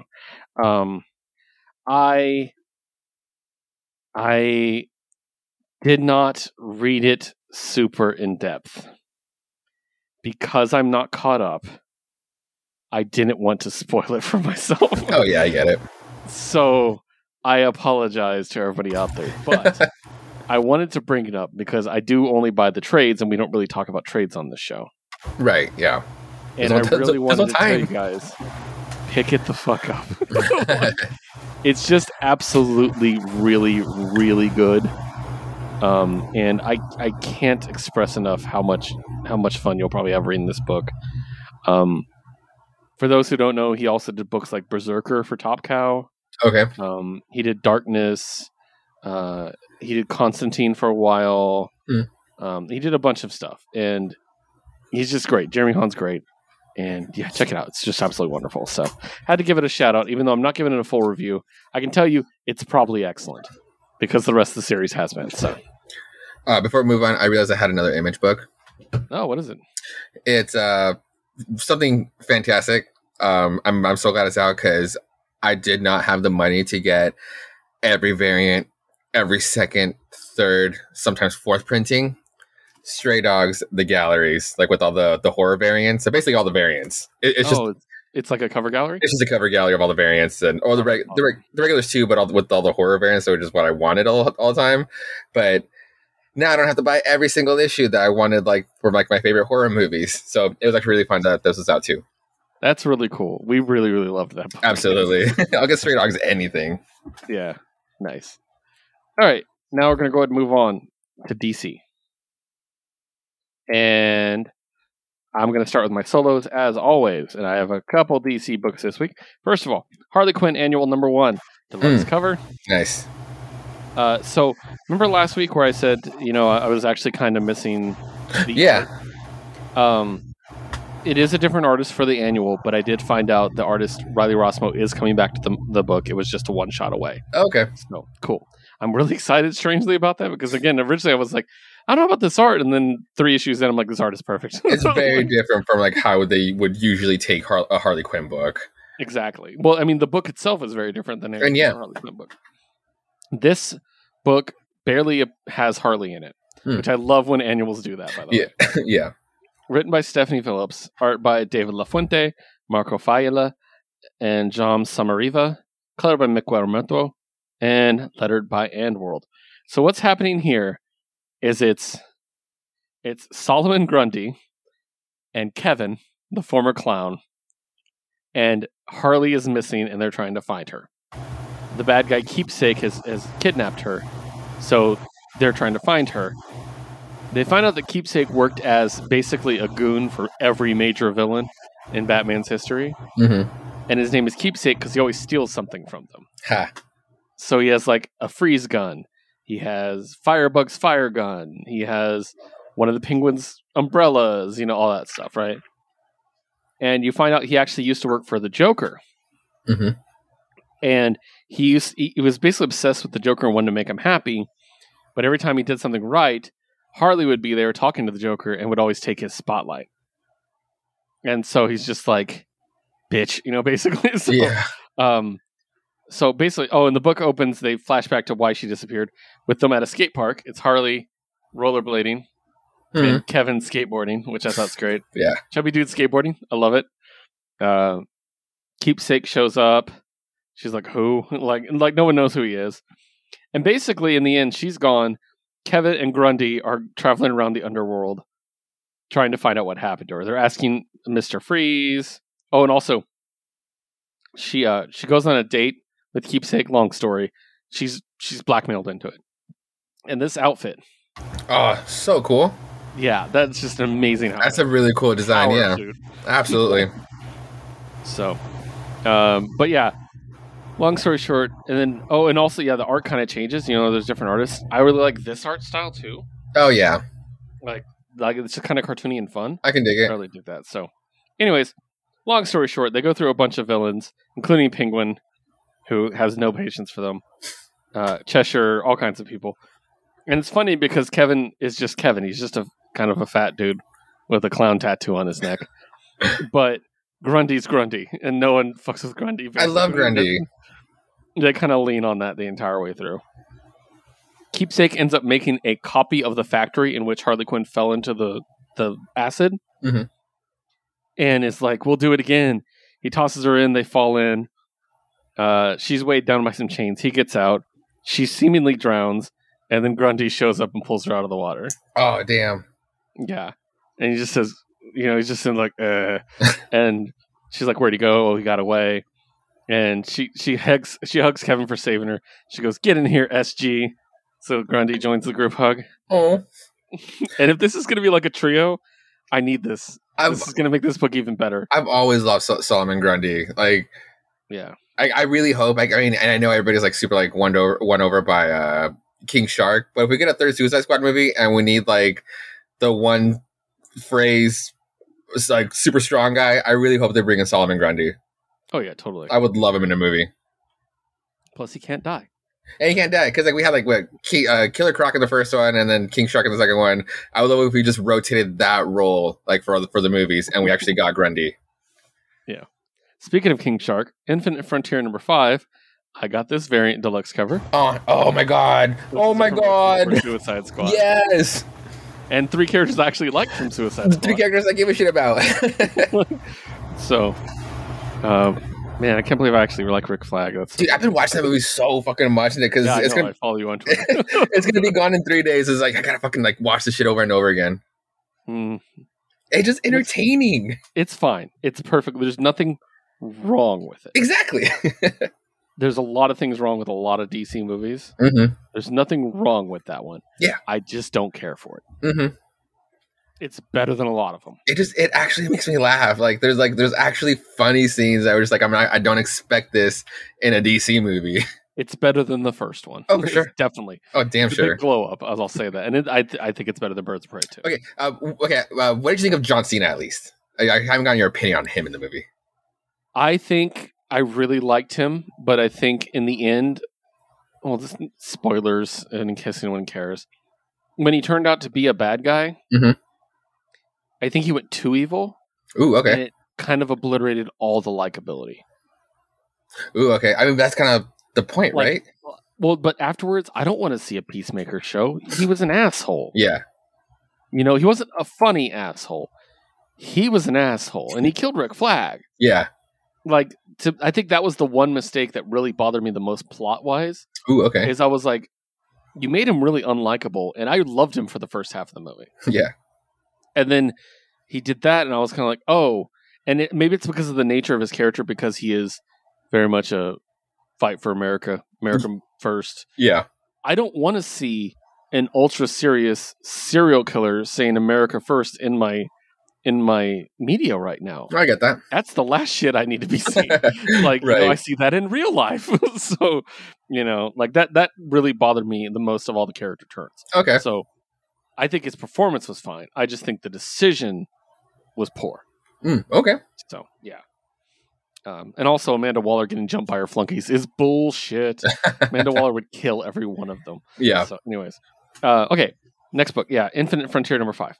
Joshua Williamson writing, Paul Pelletier, Jesus Merino, Tom Derenick penciling, Norm Rapin, Raul Fernandez, Tom Derenick inking, inking, inking, hi-fi coloring, and Tom Napolitano lettering. So this is where Infinite Frontier is all collapsing together. Everything's actually starting to make sense together. Uh, everything's on Earth Omega. Um, the whole group shows up. Uh, Director Bones is a bad guy, apparently. Um, you know, Alan Scott, Green Lantern, and Obsidian show up. Jade shows up. All the other teams show up. You know, it's really cool. Black Lantern. And Uh, Black Lantern Roy. yeah, Oh, he's okay. with Jade's team. and Okay, we'll okay. him. So, um, basically, the leftovers of the the the Justice League across the multiverse, Mhm. And Jade's team, which is like Power Girl, Atom Smasher, things like that.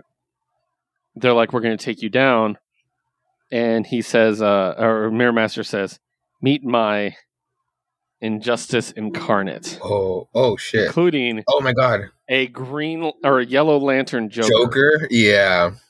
Yeah. And just and Magog. Mm-hmm. And uh there's a lot in here. It's a lot to break down. So um so they're like here's the big bad guys, they're from the alternate reality. And then Alan Scott is cheesy. He says, Good thing we're the Justice Society and like Green Lantern copies of everybody. Oh, okay. So yeah. Um but Ma- they fight and the bad guys get the upper hand. Mm. Uh they fight President Superman. All this stuff's happening. The only person left is Roy Harper. Oh. Okay. Okay. Okay. Roy Harper, Forever the Last Son, the final piece. And it's just like the ring chose you. They're going to this whole thing like you're really necessary. He's like, You say this is some great weapon that I can use this ring to save everyone here. He's like, Yes, you can. But you know what happens, don't you? That ring will take you over, turn you into a mindless, cre- mindless creature of the dark. And he finds out that his daughter is actually alive and back on their planet. He's been looking for her, is the whole point of this. Mhm. He said, uh, basically, she says, uh, um, Psycho Pirate's like, your daughter will be safe. He's like, wait, she isn't here? And he goes, uh, she goes, that means she is alive and she's back home. You said this ring is powered by my suffering. I've got more than enough. Oh, It's fucking Roy, man. And he uses the power to basically free everybody. And it leaves him looking like this. of course it does. And then he's down. He's like, "Oh, Robo, you have no idea what you just did." All the good guys come back. They're attacking Psycho Pirate. Mhm. And then there's an uh, omniscient talk. It's too late. In any battle now will only feed my power. The multiverse barriers have been created. All of its citizens will kneel to me. Uh, of course. And with my Omega Lantern at my side, I Oh, control all. Shut the fuck up. What? Roy has become an Omega Lantern. oh my god. Holy shit. So is it going to be like the Omega beams, Uh huh. but in lantern form, like that powerful? mm-hmm. So that's cool. hmm. This was really dope. This has been building really well, and I liked it. So, That's cool. uh, the the whole like Yellow Lantern Joker. I, I, I always have to call him out, but uh, my favorite new Guardian during the Blackest Night event, like the Yellow Lantern Scarecrow, that shit was dope as fuck. I was a really big fan of Red Lantern Mera. Oh, I'm for sure. I think she's like she's my second favorite. Yeah, I like that it was like, oh, we got to find a bad guy for Red Lantern. Mera's like, I got it. I'm just I'm, I'm all fury, bro. Like I'm all rage. I'm just angry all the time. That's my secret, Captain. I'm always angry. Uh, so, uh, next book, Batman: Fear State, Mm. Alpha. Josue, you might need to get into this crossover. okay. I don't know how expensive it's going to be for us though, so we'll see. Oh, okay. Um, but I think this is James Tynion's farewell to Batman. The Alpha State. Okay. Oh, the Future State.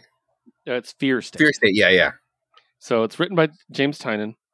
Art is Riccardo Federici. Colored by Chris Sotomayor. And lettered by Clayton Cowles. Hmm. Just to give you an idea of the art we're dealing with. Oh, your camera kind of went out. It's kind of like glitchy. Oh, Like it comes back after a while, but okay. Uh, there's nothing I can do about it right now. So yeah, yeah. Okay. Um, so I don't know if you can see it, but the art it kind of reminds me, actually, ironically, uh, we were talking about Legacy of Evil Mhm. for Green Goblin. It kind of reminds me of that art a little bit, Ooh, okay. and uh, it's dealing with Scarecrow. Scarecrow is going to be the big bad. hmm I don't know if you can see this. Not yet. They have this this crazy design for Scarecrow where he looks creepy. He's got like a plague doctor plague doctor mask on and stuff. He looks pretty sick. And his whole thing is he wants to turn basically he wants to jumpstart society. He came up with this theory that if you if society goes through a massive like shakeup problem, then and they all experience this trauma all at once, it actually jumpstarts evolution of society several decades. We actually Oh, evolve quicker. So it's kind of like, okay, cool. Uh, on back, you said? Yeah. Okay, cool. Well, I'll show you the scarecrow again. So, let's see right there. Ooh. Oh yeah, it's how I kind of how we look at the end of like like the Harley's future state. Yeah. Yeah, I, re- I remember him. Yeah, yeah. So, so basically, he kidnaps Batman. He um, and we actually see this is when we actually see uh, Peacekeeper One show up with with all the um with all the the magistrate and stuff. This is actually starting to bring the magistrate into the existing DC universe, which is scary as shit. And um, Oracle is like, hey, you know, oh, what do they do? They shut off all communications in Gotham, so there's no TV, nothing, right? Cell phones don't work. And Oracle's like, well, I have a way of talking to everybody. I have a hardwired way. She's like, Stephanie, plug in the those cables down there. She's like, that puts me directly in the emergency broadcast system. They plug it in, and then a message starts going out in Oracle's voice. People of Gotham City, this is your eye in the sky, your one and only Oracle. I'm back online and speaking now to, to tell you now the truth. It's all much worse than it seems. I know you're afraid right now, but the truth is you're not nearly frightened enough. And it cuts to Barbara, and she's like, What's happening? This isn't me. Oh shit. Someone hacked Oracle. Oh fuck. They said the mayor's in hiding, scarecrows on the loose, fear is spreading in the city, and you can be sure that the air you're breathing is filled with this poison. Oh god. It's probably not just in the air, it's in the water you're drinking. The magistrate can't save you. They're just a new oppressor high in the skies over the city. They don't care about you. I wish I could tell you that Batman was coming to save the day, but he can't anymore. Batman is dead, and his little costume friends are going to die soon, too. Oh shit. Basically, it's Scarecrow taking away all hope anyone has. Fuck.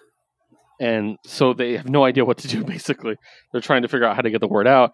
And who's going to believe a second Oracle message when that one basically said, you know, I'm Oracle. Yeah. So it's just like so good. It also is dealing with Harley trying to find Ivy, and she finds Queen Ivy, which we talked about those two Ivies now, Yeah. who doesn't seem to have the emotions of Ivy. Right. I have it in the in the Swamp Thing book too. Yeah, Or she- they kind of appeared. she kind of blows off Harley on here, but does show like she might still care about her a little bit. Mm-hmm. And then we see the other Harley who's living in Alleytown with Catwoman and Selena. Mm. So it's really interesting. And then the last thing we see is Jace standing before his Batman suit ready to put it on. Oh god. So, yeah, dude. So it's all going to be like fear state. It's all like fear based. And this last, oh, and this last shot, I forgot about this. Batman trying to escape jumps out a window, and we got this big ominous j- Ooh. scarecrow face. Yeah. so cool. This is like some real straight up horror shit. I really dig this. Okay. Yeah, really cool. I'll let you know how it goes. Yeah. I don't know exactly what kind of checklist. 'Cause I'm we- at. I think we know like the the Jason Gotham book is gonna run through it, right? Yeah, I think so. It's like I'm wondering how it'll, how it'll tie in. I'll, I'll, at that part, at that point, I'd kind of be confused. Well, I know you'll, you'll be explaining as you go. Yeah. And my last solo DC book is Aquaman 80th anniversary. Oh, Of course, I, of course, I picked it up. It's a hundred page spectacular. So, creative teams.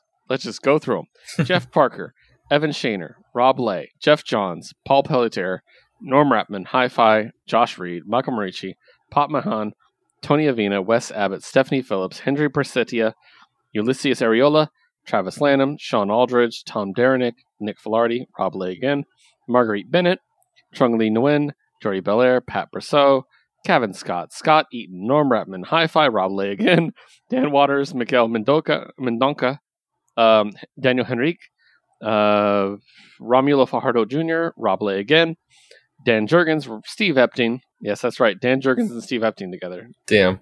Jeremy Cox, Rob Leigh again, Chuck Brown, Valentine Delandro, Marissa Louise, and Clayton Cowles, with Brandon Thomas, Diego or- Olortui- Olortukwi. There we go. Wade Von Grawbadger, still the best name in comic books. I don't care what anyone says. Wade Von Grawbadger, so good. Adriana Lucas and AndWorld. So I'm not going everyone over every one of these stories.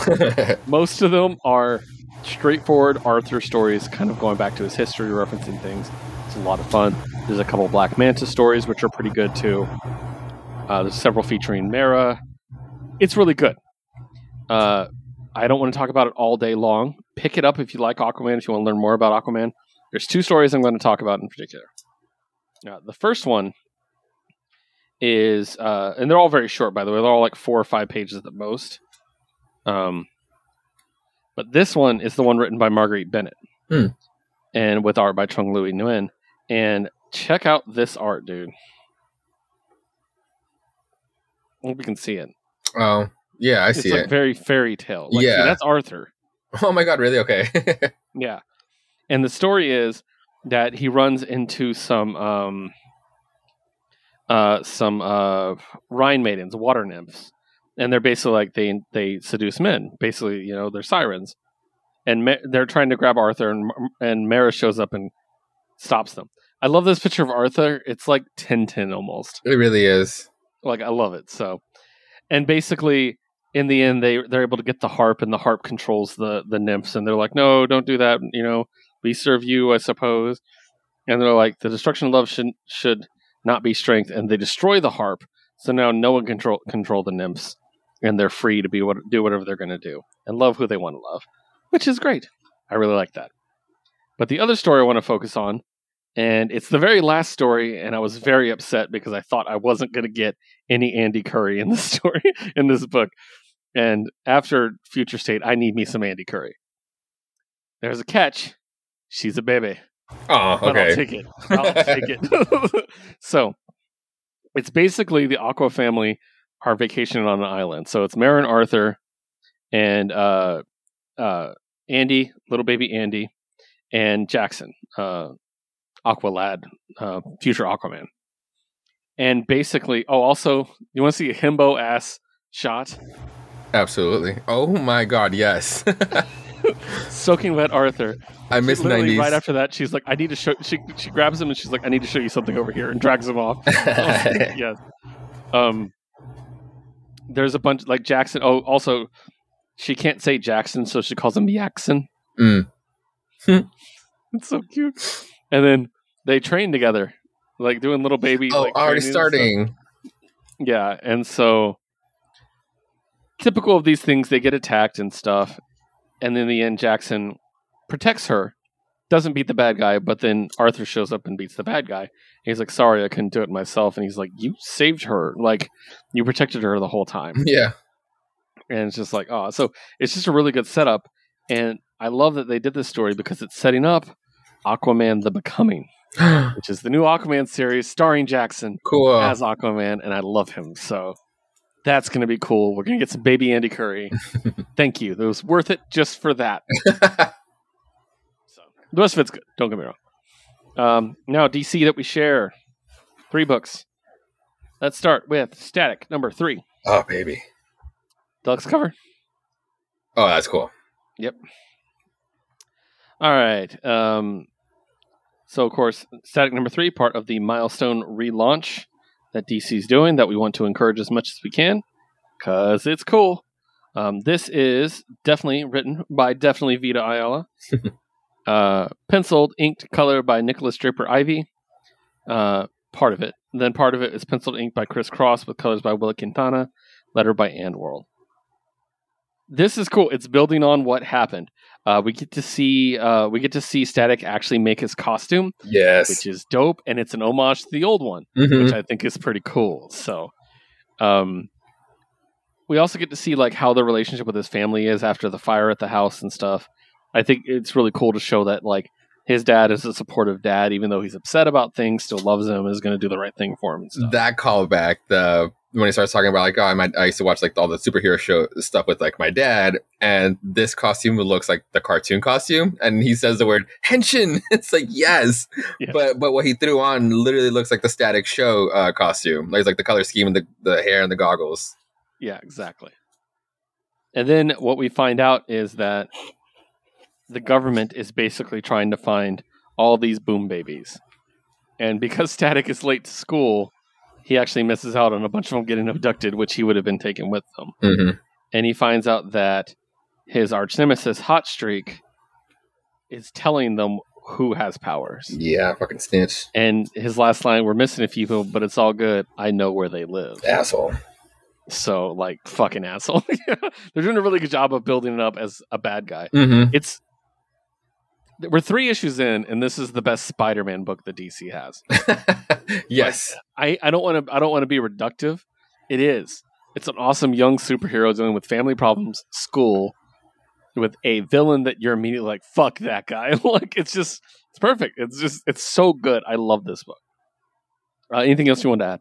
Uh, no, I, I, I I just I thoroughly love this book, and it's like every single time where it's just like I love it, but then I just like I get in my feels because it's kind of like, God, it's like like Vita Ayala just writes it so easily that it's just like this this origin book or this book just should have been out years ago. Like this static should have just been already been an established character instead of just like again just like starting here, which is a great jumping point. But I would have loved just like already like somewhere else like with static and already established static because we already know and love fucking Virgil. But in this case, it's just like yeah. But the book itself, nothing wrong with it. It's it's, it's fucking solid.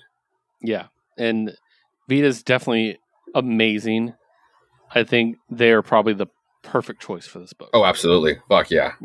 So, yep, awesome. All right, let's move on to Wonder Girl number three. Oh, fuck. I got the deluxe cover. You want to see it? Yes. Oh, oh yeah, that's right. Oh, and the reason why I said hi, I'm I'm, I'm Josue because it's it's her and it's uh and who might you be? yes. Ah, she's so hot. She's the best. She's like the hottest fictional character I, I can think of right now. um, so of course this is the tale of Yara Flor continuing, with everybody trying to find her. Written by Joëlle Jones, art by Joëlle Jones and Adrian- Adriana Mello, coloring by Jordie Bellaire, and letter by Clayton Cowles. So once again, the hunt for her is on. Um, you get to see Cassie Wonder Girl meet Artemis and both fight her and fangirl for her. they end up teaming up, which is fun. But the important thing is Yara Flor comes across Eros, Yes. the god of love. And um, she's torn between him and Zhao. And then we finally get an appearance Yes. of our little friend from the Future State book, mm-hmm. which I absolutely love seeing that. And basically, Yara Flor has been shot by Eros's arrow and is taken away by Eros. He promises to come back for Zhao, though. So, uh, yeah. And then again, in the background, everybody's fighting, everybody's trying to find her. Uh, Eros takes her up to uh, Mount Olympus, right? Yeah, Mount Olympus. Yeah. And presents her to Hera, the goddess Hera. And we, again, we still don't know what the big deal is with her as Oh far as they go. We know what the big deal is with us because we love her. Oh my But- god, this would be so dope while everybody's fucking around being worried about um about Yara touching soil. But now she's not there. She's yeah, you're right. She's at Olympus and the whole time over at the WWE ongoing series, it's her going through the ver- to the multiverse, but ultimately has to like follow Janice back to Olympus. I'm not saying this hair is Janice, but I saw. I, what if they actually just is like they're they're just like fuck everybody. Dana and Yara are just like will hash it out by themselves over here. That'd be really fucking cool if they actually cross over over here. Yeah, definitely. It's it's just cool. I really really dig it. Like, ah, love this book. She's amazing. Oh yeah, totally. One of the two highlights of Future State for me, and the other being Andy Curry. So, yeah. All right, last DC book, Teen Titans Academy number six, Yes. uh, deluxe cover once again. Oh, nice. Yeah. Uh, so it's it's funny because this book has only been going six issues and an annual, but it feels like it's been going like at least twelve. Yeah. You know? Maybe it's because the annual came at like issue four. it was very strange. Like, but yeah. Um. Oh, and that yearbook special, right? Oh, that's what I meant by the annual. Oh, okay. So, Oh, that was the annual. Okay. Um, I think they did call it a yearbook special, though. You're right. Uh, Tim Sheridan writing, Rafa Sandoval penciling, Jordi Tarragona inking, Ulises Arreola coloring, and Rob Leigh lettering. Uh, so a bunch of the kids go for beach day, and um, I think it's funny that Chupacabra's there because Yes. we just dealt with him, and he knows who Red X is, and he's just chilling. well, it's him and the and the big dude. Yeah, yeah. But I'm saying like him specifically jumped out at me because he's like one of the main characters of this, Oh yeah, yeah. you know. And I'm kind of like, He already had his arc. he's playing it really cool. You know what I mean? Like I'm like, but I guess that's kind of his thing. He's really good at that stuff. So, um, but he, they basically go for a beach day, and um, this is a Gorilla Greg book issue, Yes. if anybody, I guess you know. So, um, it's it's really cool. Uh, honestly, I'm looking at this beach they're at, and good God, do I want to go to this beach? that looks so comfy. I would just lay there. It, honestly, it, it reminds me of just like a bunch of places up here in the PNW. Like just Yeah, that's kind of how they, they tend to look sometimes, depending on the spot. yeah, of course, yeah. But yeah, um, just ah, beautiful. Anyways, so they're there, and then a group of them decide to go into town, and they're talking about, wow, this place is really abandoned. And they go into town, and once again, Stitch steals the entire book. Yes. as always. Um, so basically, there's the town appears abandoned, and Stitch uses their magic to make them into the Scooby Doo bunch, including making Chupacabra Shaggy. By the way, Yes. which I was like, um, yeah, I thought that was pretty funny. But um, basically, they're they're just trying to investigate what's happening. They're like, get out, and then What Chupacabra is Scooby, right? Because Gre- Scooby. What I say? Yeah. What I say? uh, Shaggy. Oh, I meant Scooby. My bad. Sorry. Um, Uh, yeah, and so uh, yeah, a lynch mob shows up and is just like, "Your kind ain't welcome here," and I think that's cool. Um, I have to ask you: Are you open to that page with the lynch mob? Uh, yeah, This page right here. yeah, yeah. There's there's a dude in the right or woman maybe up in the right corner. What does you think their shirt says? Because it looks like it says only jack off. or because it's like we don't get to see like the J to actually insinuate, but yeah. maybe we're also maybe just to add because like only jack off doesn't really make sense. I'm really I'm wondering if we're also blocking the I after only, and that would just complete this shirt. But at the same time, like, dude, what the fuck are you wearing? I desperately want a shirt that just says only jack off. like so I, I'm sure it's back off. But I don't think Oh, it's gonna be only. It's gotta be a different word there, so we'll see. Um but yeah, basically long story short, they attack and um they kidnap Gorilla Greg. Also, Mhm. Chupacabra Mm-hmm. calls Stitch Dollface. Yep. And Stitch says, I smell a subplot. I smell a subplot. yes, that was so cute. Yeah, and then they go to find uh, they go to find Gorilla Greg. They do the let's split up thing, and of course, um, Stitch and Chupacabra end up together. yes. Uh, they're running around. They're investigating. Both groups end up coming to the same place in the end, and they all get knocked down. Stitch or Chupacabra lands on top of Stitch, and he goes, "Uh," and Stitch goes, "Um." Subplot. subplot. yes. Yeah. I love it. It's so much fun. And in the end, we find out that the people who kidnapped them are being pro- most likely being controlled by Gorilla Grodd because he is a psychic, you know, Mhm. that can control people. So, who is Gr- Gr- uh, Gorilla Greg's uncle. Yeah. So, uh, this is going to be one of those rare things that's actually going to be a true two parter for Teen Titans Academy Yeah. Because most of it's one, shots. So I'm curious to see where that goes. It's been fun. Lots of character development. I think they're doing a good job with such a large cast of slowly giving us bits with each one. Yes. So like we're starting to remember characters. We're starting to, you know, starting to see connections between them, things like that. Or it's like, and uh, or at this point, actually making relationships out of them, or potential relationships, like with Stitch and Chupacabra, which was just, again, super fucking adorable. Yeah, exactly. So yeah, but really, really enjoyable. I'm, I'm, I'm digging it. It's one of my favorite DC books. So, Yeah. but I'm a sucker for a superpowered teen high school man. Mm-hmm. I'll take it in any form. I don't care. so, um, all right, now we're going to go ahead and move on to our final publisher, and that is Marvel. Yes. Where we We have a very unique Marvel week because Josue doesn't have a single solo book, oh yeah. and we share all but two books. so it's going to be a lot of us discussing back and forth. But I will start with my solos as always.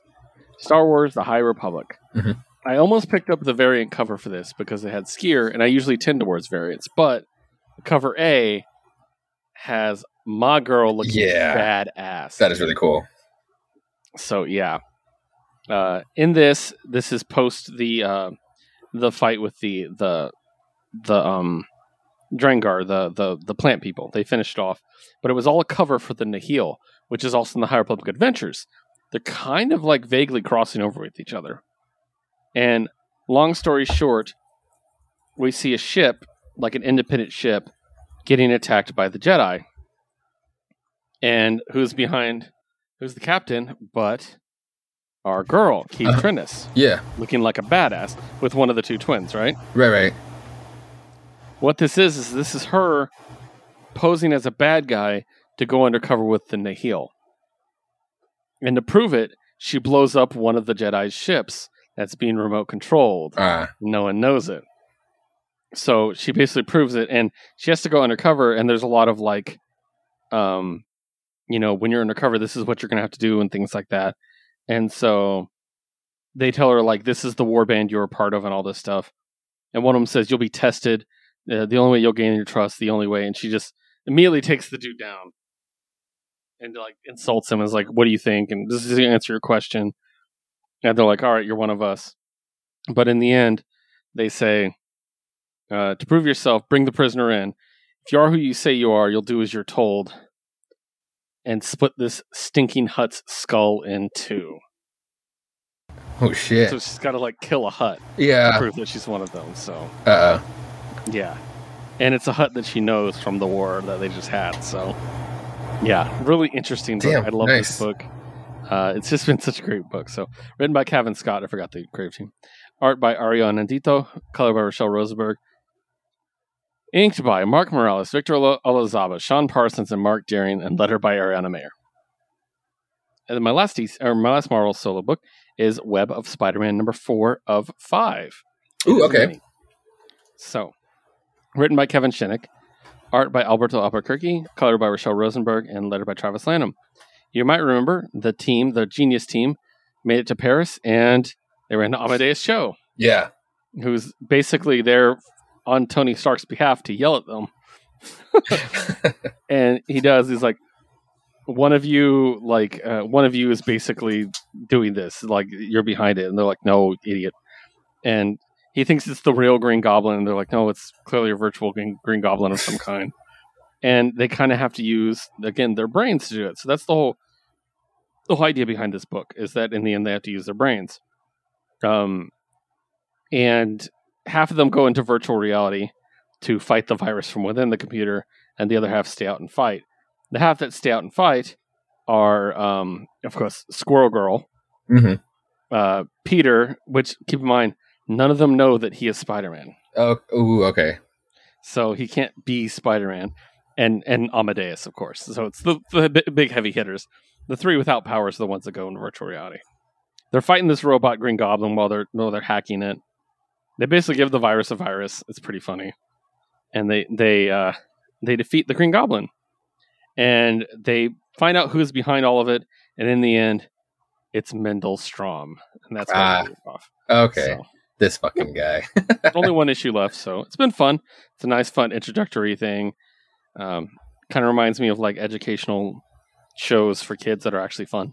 yeah. So yeah. All right, now we're getting get into the best of the best. Oh boy. Great Oh, week. man. Great fucking week on Marvel. We have five issues left of Marvel, but man, these issues. Oh, Six? No, uh, it is five. one- No, six. What do you have? Wait, Demon Days, Dark Ages, Sinister, Wicked, and Hulkling on the two X books? Oh, I didn't. I didn't put um, I didn't put Sinister on the list. Oh, okay. That's why I missed. it. Okay, I'll have to add that. Okay, but we're gonna start with Wiccan and Hulkling, then Last Annihilation. Oh, okay. Uh, so I went with this cover. The variant? Oh, bro, they look so gay to each other, and I love love that's why I had to get it. written by Anthony Oliveira, drawn by Jan Bazaldua, uh, colored by Rachelle Rosenberg, lettered by Ariana Maher. So as we know, Billy and Tommy, or not Tommy, that'd be odd because they're brothers. Uh, Billy and Teddy Teddy. are, on, are on different planets fighting for the Skrull and Kree Empire, the Unified Empire. And I like this because it is a really good addition to The Last Annihilation, which I've been reading. Hmm It's not a throwaway story. Sometimes these one shots can be like, this doesn't matter. Yeah. But there was a purpose to this one. And specifically, we know that Teddy's sword was destroyed. hmm And this issue is about Wiccan trying to fix it. Uh, I absolutely love that Avalanche gets called in and immediately fucks up. like, and so he's like, "Yeah, if anyone asks, my name is Richter." That's really funny. Um, and basically, in the end, they're both hopeless. They're both in a bad situation. Interspersed in this is flashbacks to how they first met, hmm which was fucking cute. by the way. so good. The part that really got to me was when Billy was talking to Teddy's mom yes. because of what happens to her in the end. Oh, I know, She right? Yeah. you know, and like she's been protecting her entire life. It's not her kid, but it is her kid, you know. And she's like, "You, you, you seem like a good kid, and all this." And she's like, "Take care of him." And I'm like, "Oh my god!" Off the bat, she just knows. The, the, the look she gives him is just so cute. Yeah. So Billy gets teased for being gay. Teddy's not openly gay, at least at first it seems like, but he also doesn't keep a secret of it. Yeah. Like it doesn't seem like he's denying it. He's not a closeted jock, you know. It just apparently didn't come up. But he and basically they both reveal they have powers at the same time, and they kiss and it's cute and it's adorable and everything is great. But one of the best things ever. I just absolutely loved this. The original Captain Marvel had the Nega bands that were like his the source of his power. yes. These bracelets, and they actually used them to destroy the Kree homeland. They sabotaged them, and they blew up and destroyed the Kree homeland. And whenever Captain Marvel and Rick Jones, who both wore the Nega bands, they you know touch them, and then they'd switch places. hmm Well, they found what's left of the Nega bands, and It was Teddy went to yeah. Teddy went to Asgard, had them recast it for Asgardian, which is Wiccan's name, the hero of the siege, and now he holds out two rings. These are what's left of Captain Marvel's legacy. All I have of them, and they have two rings made from the Nega bands that allows them to swap places. and now as little wedding bands, like, uh, just perfect. It's so good, dude. I was like, this is fucking beautiful. Like, I was just like, this is such great storytelling. It's cool because like yeah, because like Dorrek is just like fucking like explaining everything, puts his fist up. But I love Billy's face, like his serious face when he's ri- when he's raising his fist with, Yeah. with the ring. So good, like he's not fucking around. and they're able to switch places, which allows them to do their thing. Because Wiccan fixes the sword, but Wiccan's not going to use the sword. Hulkling is. yep. They switch places. Hulkling gets the sword. He's like, "Hey, Dormammu, it's a magic sword." stab, stab, stab. Basically, so they're able to fix each other's problems. And then I really love that the book ends right at the beginning of Young Avengers. Young Avengers. Yes. which was so cool. I really dug this. I'm gonna have Liz read this because she loves Young Avengers. oh, nice. Yeah, I loved this. This is a this is how you do a tie-in. Yeah. It Uh, mattered, but it wasn't. It's not imperative. Mhm. You know what I mean? But it mattered, and it was totally worth it on its own. So we only have two bits of Last Annihilation left: Last Annihilation Wakanda and Guardians of the Galaxy 18. yeah. So I'm excited. Which is good. I'm glad it's not too big because we have the Darkhold saga coming up, and Oh, that's true. I'm going to get all that. all right. Next up is Dark Ages. Dark Ages is number one. Okay. Ugh. This way. What Oh, yes. cover did you get? Uh, just cover A. Let me see. I almost, I almost wanted that one. I, di- I do want that one. It's so fucking cute. it's so adorable. in a dark way. It's great. All right. Here we go. Written by Tom Taylor, drawn by Iban Coello, uh, colored by Brian Reber, and lettered by Joe Sabino. We should tell you this is an alternate reality story. It's not the mainline Marvel universe. I didn't know that. Oh, That- That's what made it so cool for me. Like, I mean, obviously, off the bat, it, it it's very apparent that it is a what if, and that's why I was like, okay, fucking cool. Let, let let's go at it. Nothing matters here. It's just gonna be a dope story because we haven't we haven't gotten one of these in a while. Like a cool like side what if story that doesn't have to really pertain to like the main continuity, but it was just like a fun little teller. At least like Yeah. not one with like this kind of scale. This like this first issue reminded me of like the first time like you read uh Marvel Zombies. Like it Yeah, was it was just such a cool scale. It was like borderline scary and like there were fucking stakes.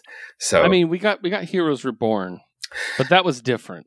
and That was kind of tied to the real it, reality. yeah. So yeah, I get what you're saying though.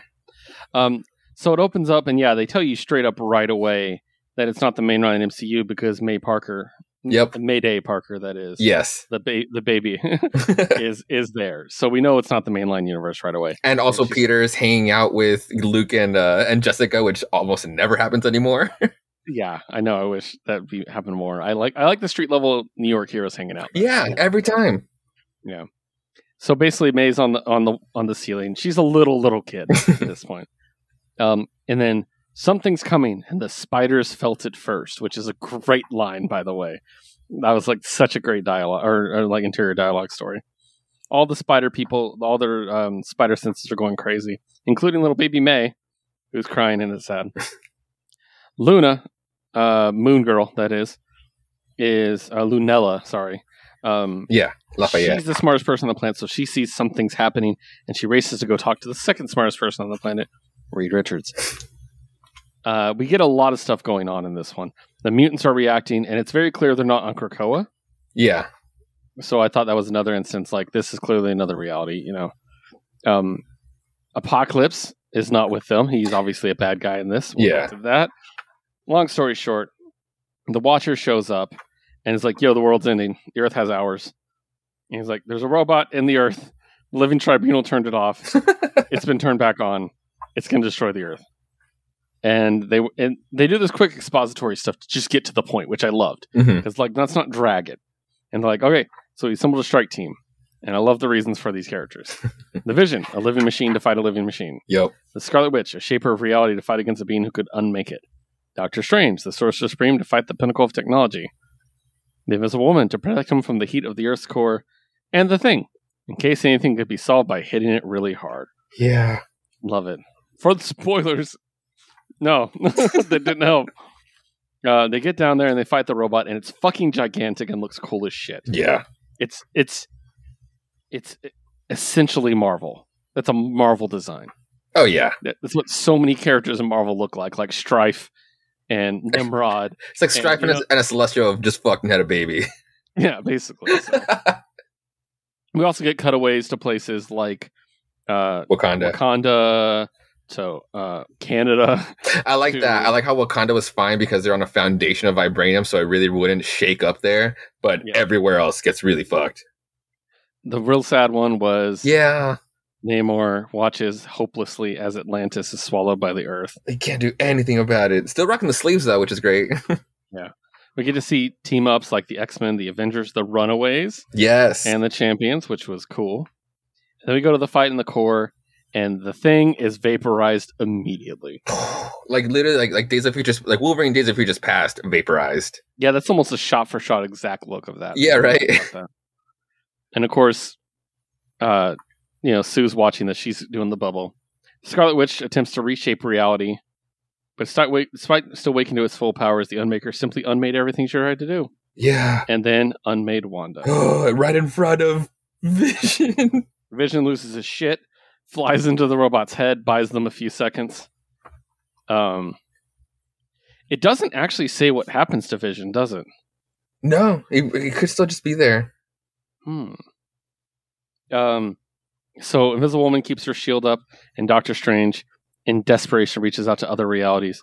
He opens a portal to a dimension where no electricity could function. An electromagnetic. This is such a. Uh, this is such a convoluted Dude. but amazing way to get to where we're going. Like giant robot can only be defeated by an electromagnetic pulse. Let's find a, a, a world that is only an electromagnetic pulse. Like, such a ridiculous way to get to it, but it's so funny to me that they're just like, let's just get where we need to go. We know what we want, it what story we want to tell. Yeah. Let's just get there somehow. and I love that. Um, and boom, electromagnetic pulse hits, uh, and it starts wrecking the robot.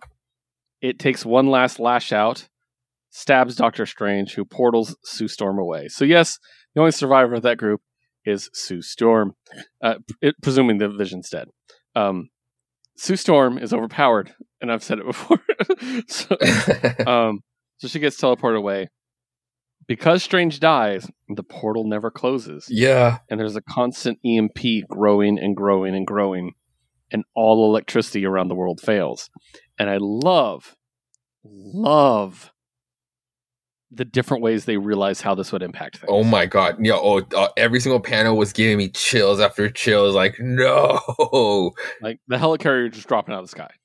Two panels after that. Yeah. And then The, the switches. The fucking Iron- oh, no. switches. we'll get there. Iron Man's suit just stopping.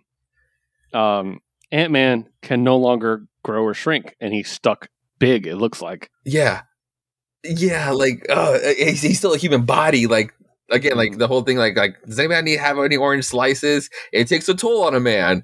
All right, he's Yeah. going to be done. uh pacemakers Yeah. normal people pacemakers and then we see viv vision just says artificial life yeah. and she's laying there and then we get web shooters Oof. where where peter's web shooters give out he finds the he finds their apartment building he's back luke and jessica are there and they're like you know your family mj you know aunt may and they're all in there uh, well, uh, you know, I think it's Aunt. Okay, it says May, which would be the daughter, but I think Aunt May's in that picture, or they just put a random old lady next to them. So we'll talk about that. You're right. But basically, Spider Man's like, they're dead. They're dead. This building fucking fell on them. And then a rock lifts up, lifts up, and little baby May Parker is fucking pressing this gigantic stone Like, it's like, Dad. she had her own ASM moment, like the the or like Spider-Man Homecoming moment, like lifting the rubble at such a tender young infant age. Amazing, literally amazing. yeah. So that happens. Mary Jane's okay. And then we cut to Peter with some gray around his temples, very Mr. Fantastic style. Yeah. It says, Seven years ago, the world we knew was ended. And we built another world, a world to be proud of. But years after the lights went out, after the end, came the apocalypse. Yeah. And we can speculate if you want, Oh, we can just definitely tell who these are. but people that's that is definitely a venom of some sort. A Venom Miles. Is it Miles? I didn't It's see a it's it's definitely. I mean, it's a suit. Like the way oh, the I- the way the reds come down like over his shoulders, like Yeah. all the black and like the, the specific reds on the black. That's Miles. yeah, the steampunk Iron Man. yeah. Um, I think that's Skaar, the Hulk's son. I, I mean, I, I, also the Skaar. I mean, the Skaar has never really worn those kind like the, also like white and purple. I mean, white and purple. Te- can change. There's a, there's a steampunk Iron Man. white and purple. So- I mean, white and purple tends to be uh, Jen's colors. She-Hulk? yeah, but it looks like a dude, we'll see. Yeah, and that's definitely Beast, Oh yeah, obviously. And then the other two, I think, are just Reavers, maybe. didn't we get like that's actually frenzy? Like, oh no, no, never mind. Well, it looks like Lady Deathstrike. It was Lady Deathstrike, yeah. Claws, but but Lady Deathstrike's not darker skinned, Mm-hmm. so maybe it's you know obviously he could have just created something that could be f- Forge. Oh, in the back. I mean, I, I was. I, I think that's actually. Did, Reed Okay. didn't die. I thought that was Reed. Like, No, like no, but they got they got goggles on. That's a Forge thing, like on their forehead. yeah, but and just I don't. It doesn't looks- look like Reed to me. the extra, the elongated Although fingers. they are stretching. the you're right, elongated stretching. I was just thinking because they're both like they're right next to another person, with elongated fingers. I know they never draw. I didn't really put that together. I know they never draw Forge like that Native American, but this guy looks a little too white to be to be Forge as well. That's why I'm thinking Yeah. Reed after maybe like the thing dying and then whatever Sue came oh, back I'm with. looking at the cover for the next issue, and that's definitely Miles. You're right. oh yeah, yeah. was there. So, but yeah, dude, this is a cool setup. Oh yeah, dude. I Kicked fucking off with a bang. I loved it. So good. I know. I read it first, and I messaged you like, "Did you get it?" You're like, "I'm like, have you read it?" You're like, "No." I'm like, "Fucking read it." Like, it's so good. it was Straight just up your so alley. fun. It was just so fun. I haven't had a good feel. I haven't had like a good myself feel book uh, from Marvel that just wasn't in continuity or an event book that just God give me these cool feels like Marvel being cool. and just embraces. I remember Tom Taylor was tweeting. Somebody's like, uh, "Are you going to kill a major character and like being all sarcastic? Are you going to kill a major character in Dark Ages?" He's like, "It's cute. You think I'm going to kill one?" Love it. yeah. So yeah, fuck yeah, dude. So good. All right, from the beginning of a crossover to the end of a crossover, Sinister War number four. Damn, I went with this one. that's a cool one. Yeah. It just seemed to have the most of all the villains. I was just like, I think I think that's supposed to be part of like the the full connecting yeah, yeah. variant. So to get to get all the variants, uh, all, all the villains. That's true. I didn't even think about that.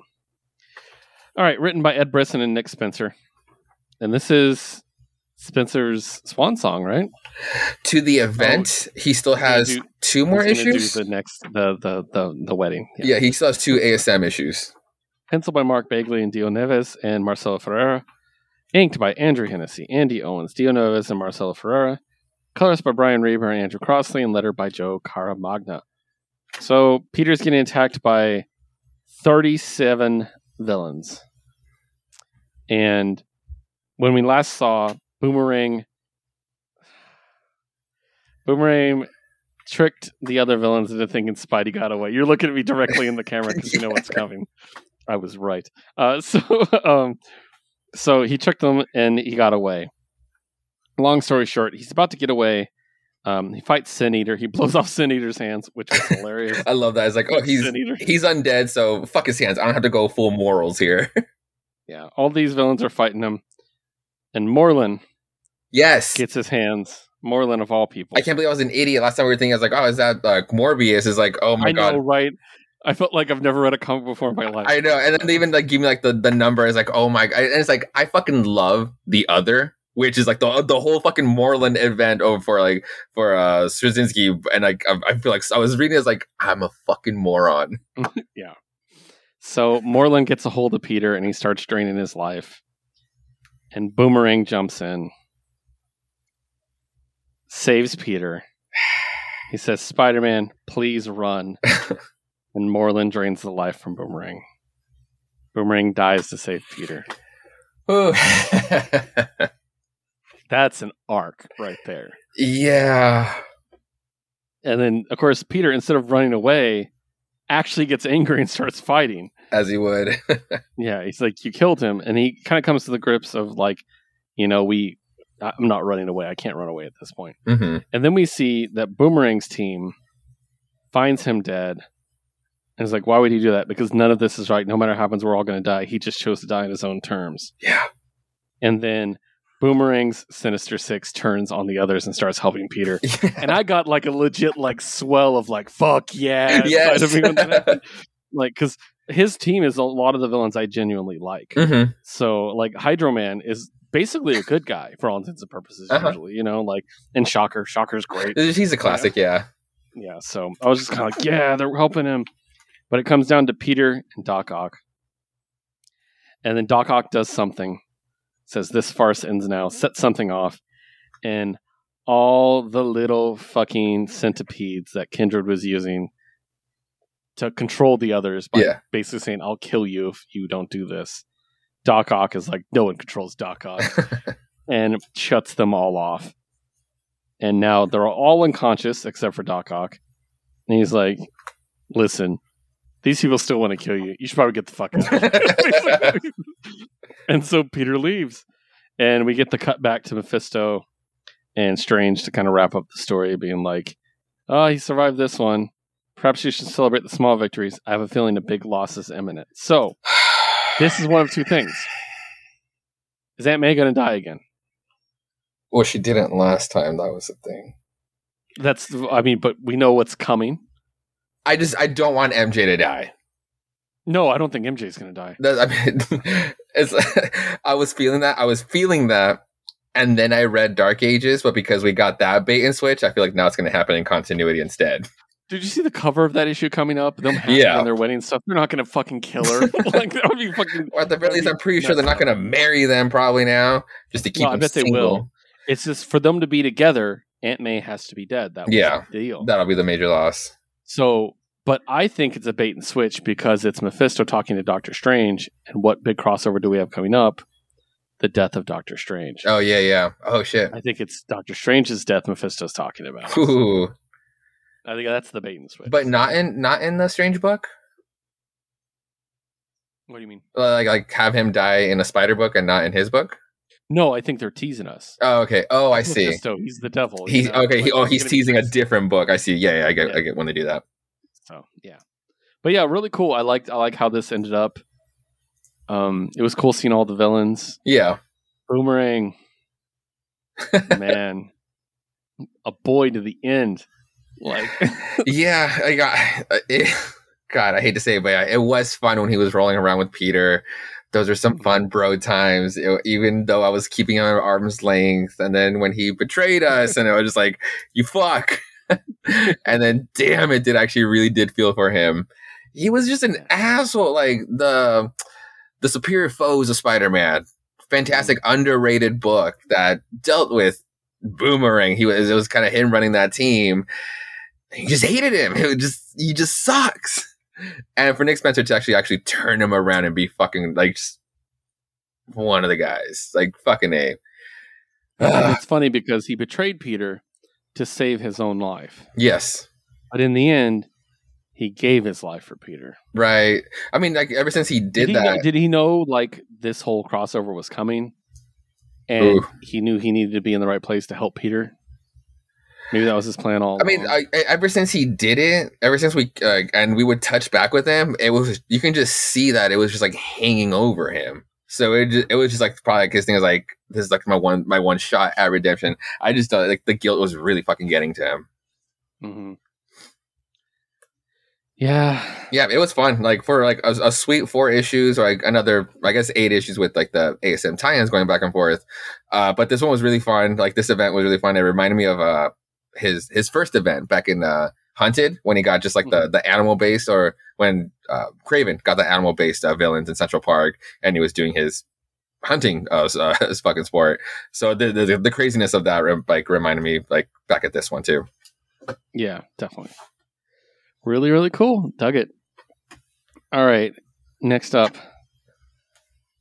something we've been waiting a little while for. Yeah. Demon Days, Cursed Web. So I did get, of course, get this cover, yeah. but I I, also see got it. this cover. Oh wow, I did not see any variants for this book. Yeah. Uh, I didn't even get the A in this case. so, which I should have because it was great. But um, story and art by Peach Momoko, uh, English adaptation and dialogue by Zack Davisson, and letter by Ariana Maher. Um, so we're continuing the Mariko Yoshida story. I love that we're getting a Mariko Yoshida alternate universe story. Yeah. Like what what Mad Lib did they do to get that? You know what I mean? Like Mariko Yoshida of all people. But it's so dope. It's just this awesome like fairy tale with all these Japanese bits and with Oni and vengeance and but they're using Marvel characters. Um in this case, two of the bad guys are Mystique and Sabretooth. Mm-hmm. Uh, we see Logan the Wolf Yeah. Again. yeah, again, which I love Logan the Wolf. He's fantastic. Um, and basically, yeah, Mariko's trying to find, you know, her rea- her her real, if you will, and she's trying to, er, and the um, the evil Oni is trying to to capture her, and she sends the two of them, and Sabretooth ends up getting killed, and we also get a really creepy cut to Black Widow being hung up. That was creepy. Yeah, that was definitely different. Um, and we see Halbo, who's like a little baby, and it's like she's not for eating. And I'm like, what the fuck's with that baby? like I'm like, like what the fuck's happening here?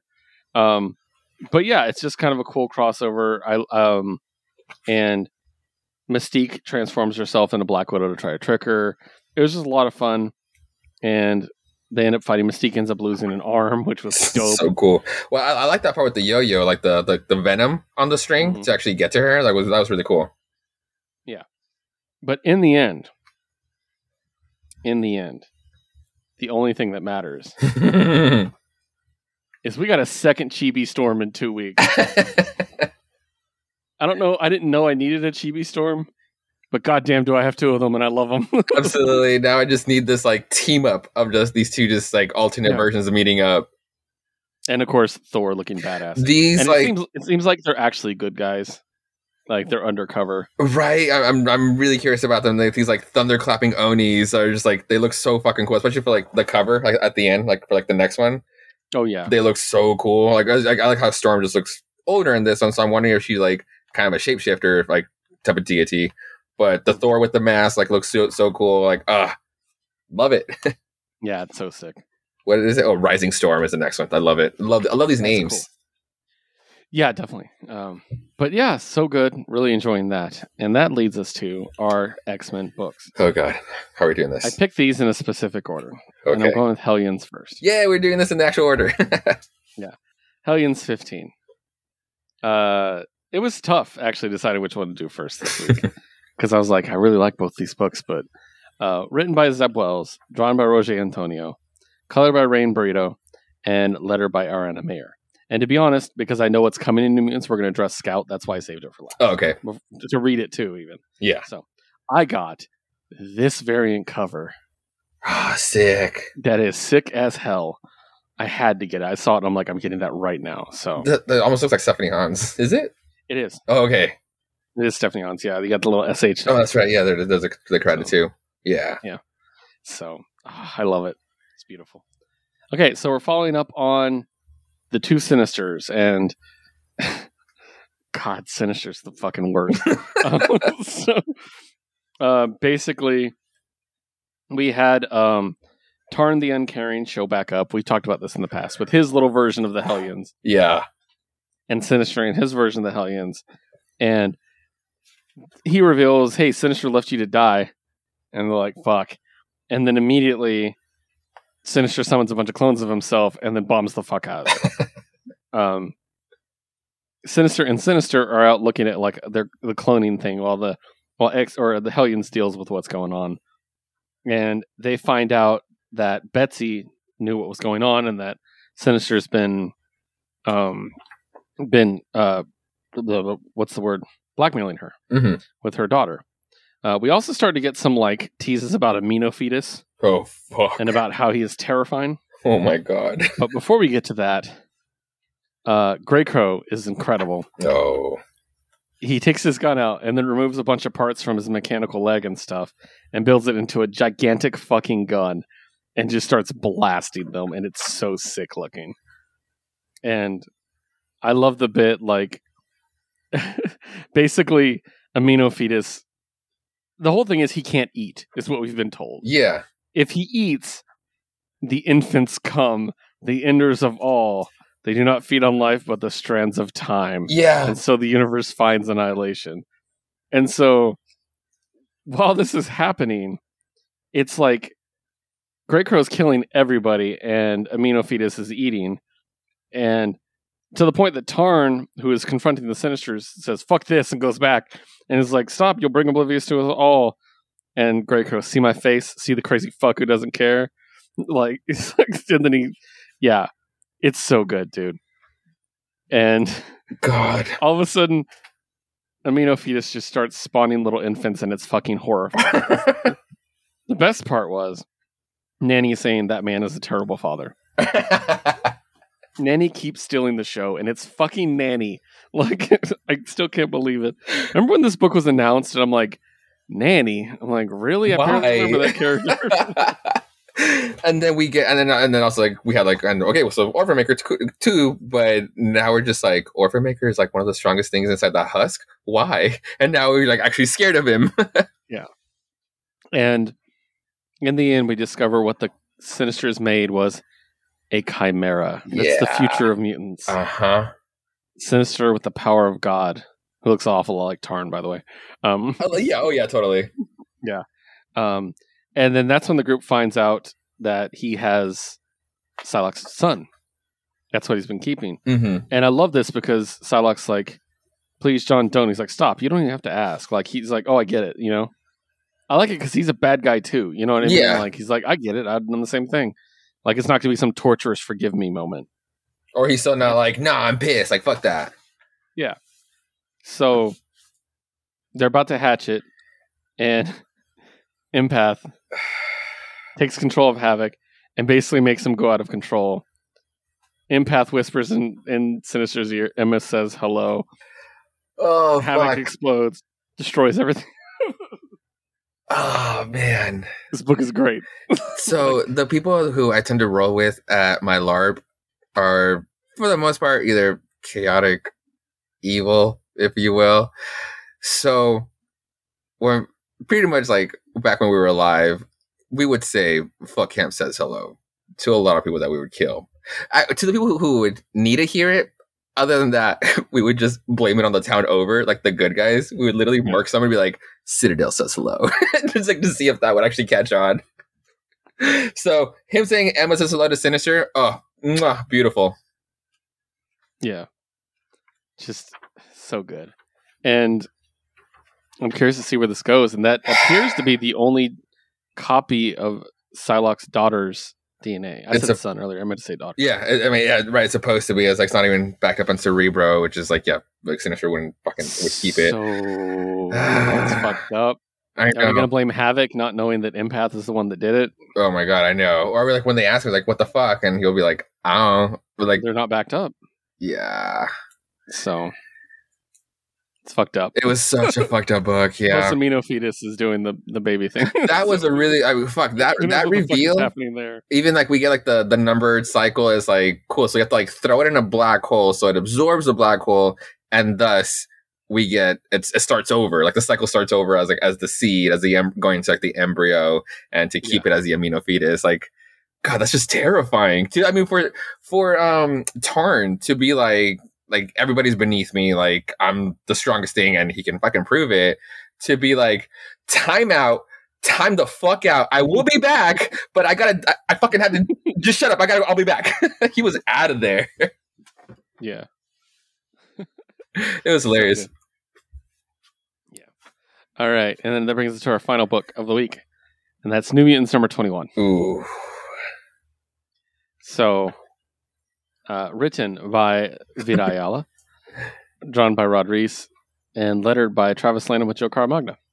God damn, this this plot this plot A is just so good. The Warpath one. oh god, yeah.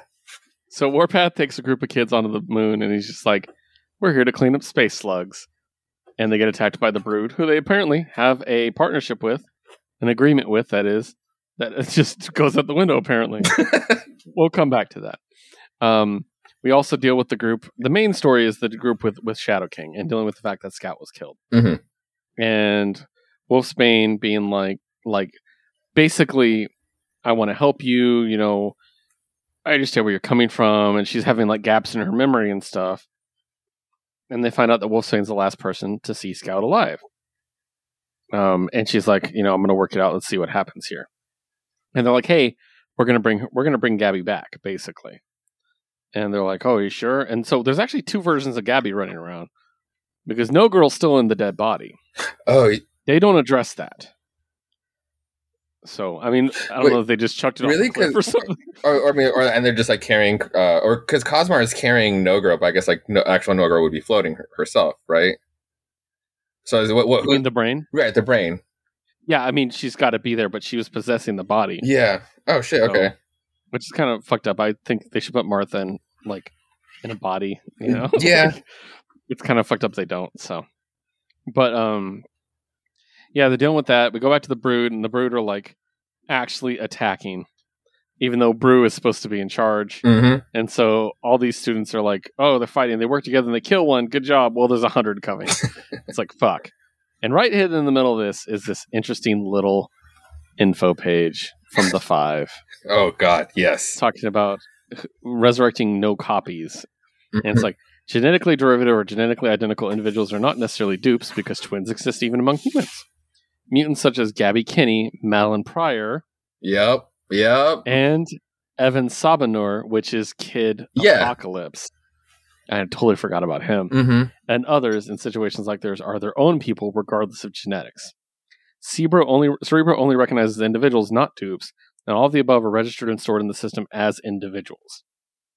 We formally request that you update the understanding of personhood accordingly, as the narrow definition is counter to the point of our work. And fucking boom, council. How about that? Yeah. So I love that if you have to be part of the five, you just have to have excellent penmanship. Everybody's signature is just so perfect. Egg's name's not like Egg. I would expect Egg to be like a little more just not E is that. backwards and. I am egg. like, um, but yeah, Gabby comes back to life and she attacks Wolfsbane. She's like, "You're the one that killed me." hmm Basically, they're trying to figure out what's going on. And first of all, can I just say what a relief it is that Scout's actually back? I was kind of worried they weren't going to bring her, back. Me too. and I've genuinely loved this character since they've been using her. So. Uh, up on the moon, they defeat the the brood, and then Bruce shows up. He's like, "Great job, guys!" this little fuck, this little fucking dude. You're like, "Yeah, don't we have an agreement?" He's like, "Oh, those are rebels." I was actually on my way to tell you to maybe cancel today's trip. Yeah, and then we get the New Mutants meeting of the four of the original New Mutants that are aren't in space, basically. yeah. Um, except for Magma's not here, but yeah. So, um, Karma, Mirage, and Magik, and Magik is drinking out of a pot plant, basically. like, so she's drinking that much, and she basically is like, "I'll fucking kill Shadow King if you want." and she's the best. That's when Wolfsbane shows up, and she reveals something happened. He's doing something to me. hmm He's I can't tell you who, but he killed another mutant because she can't tell him because Gabby, because she doesn't know if they were actually allowed to bring Gabby back yet. Oh, okay. Oh, yeah, that's So- right. Yeah, and that's when And Shadow King's just Yeah. ready. yeah Magik Magik says you know it's enough for the soft touch, and then Shadow King's ready. Yeah, come and play. I think we're kind of wrapping up the Shadow King story, Oh, yeah. which yeah. is good because he creeps me out a little bit. I don't really like Shadow King. Uh, at this point, yeah, I'm definitely sure creeping out because I'm I I wanted wanted to give it the benefit of the doubt. Everybody gets a second chance at Krakoa, but yeah, at this point, I'm like, bro, you're fucking done. Not him. No, he's No, the one I've never trusted jeez. at all. So, but yeah. Anything else to add? Um, I did tweet about it, but I have to have to have to give it a shout out. What a fantastic fucking book! Four kids walk into a bank. Wow, I was blown away by it. It was hilarious. Like, dude, I was laughing out loud at how hilarious it was, only to be just incredibly heartbroken at the end. I was like, oh, so so good. I, I highly recommend everybody reading like this Black Mask book. Four kids walk into a bank. It's it's it's out in a trade. It's, it's been out, so definitely look it out. If you need this like wholesome group of kids who plan on robbing a bank and it doesn't go the way you think it's gonna go. And oh fuck, it was such a strong book. I absolutely loved it. Yeah, and especially tangentially related. It if you really like reservation dogs, maybe that might be something that appeals to you. Actually. You know what? Oh, absolutely. Yeah, it's definitely a good uh, just like to have those two like in media on hand. Yeah. Uh, but that's written by Matt Rosenberg, by the way, who is one of my favorite comic book writers. And Boss, or and draw, drawn by Boss, who did the uh, Dead Dog's Bite. Yep, exactly. So, um, and that's a Black Mask book too. Mhm. So, yeah. Uh, so definitely check that out. As far as myself, um, I did finish the Crows duology. I don't think Yeah. I talked about it last week. We were tweeting about it, but yeah, For I was uh, messaging. Yeah, um, for set in the Shadow and Bone sto- sto- storyline. It's incredible. mm-hmm. I love every character.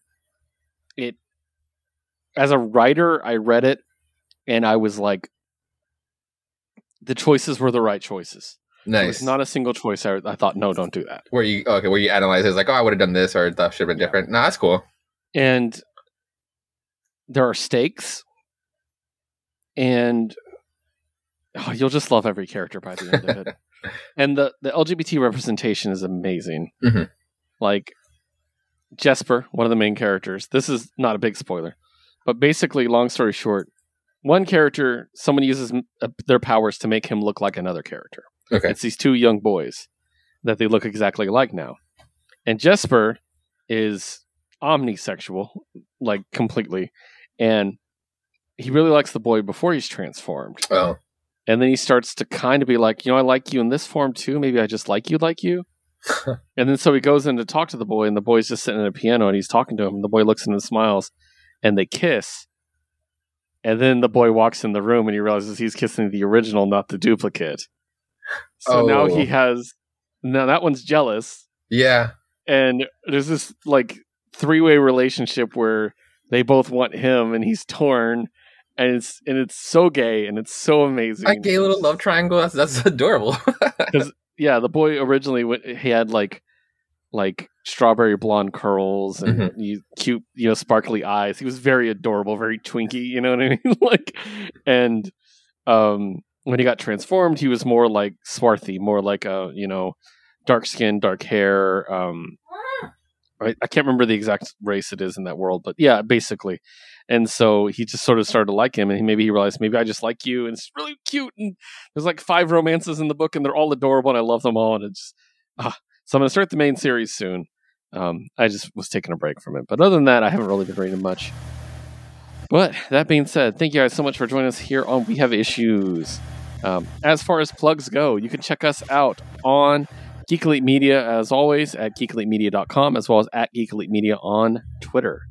You can check me out at WHI Podcast Keith, our producer Liz at WHI Podcast Liz, and Hostway at Hostway Reads Hostway.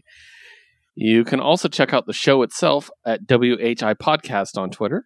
You can check out our other show, Jukebox Vertigo, where we build a playlist every week. And you can check that out on at Jukebox Vertigo on Twitter as well, as well as on Geek Elite Media with everything else.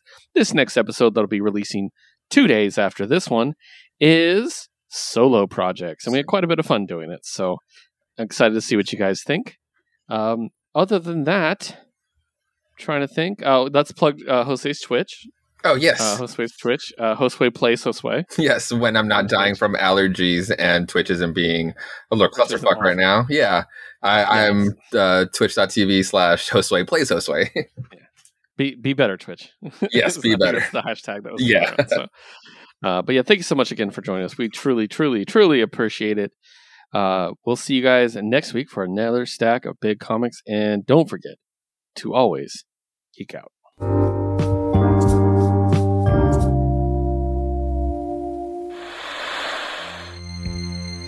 This concludes our broadcast.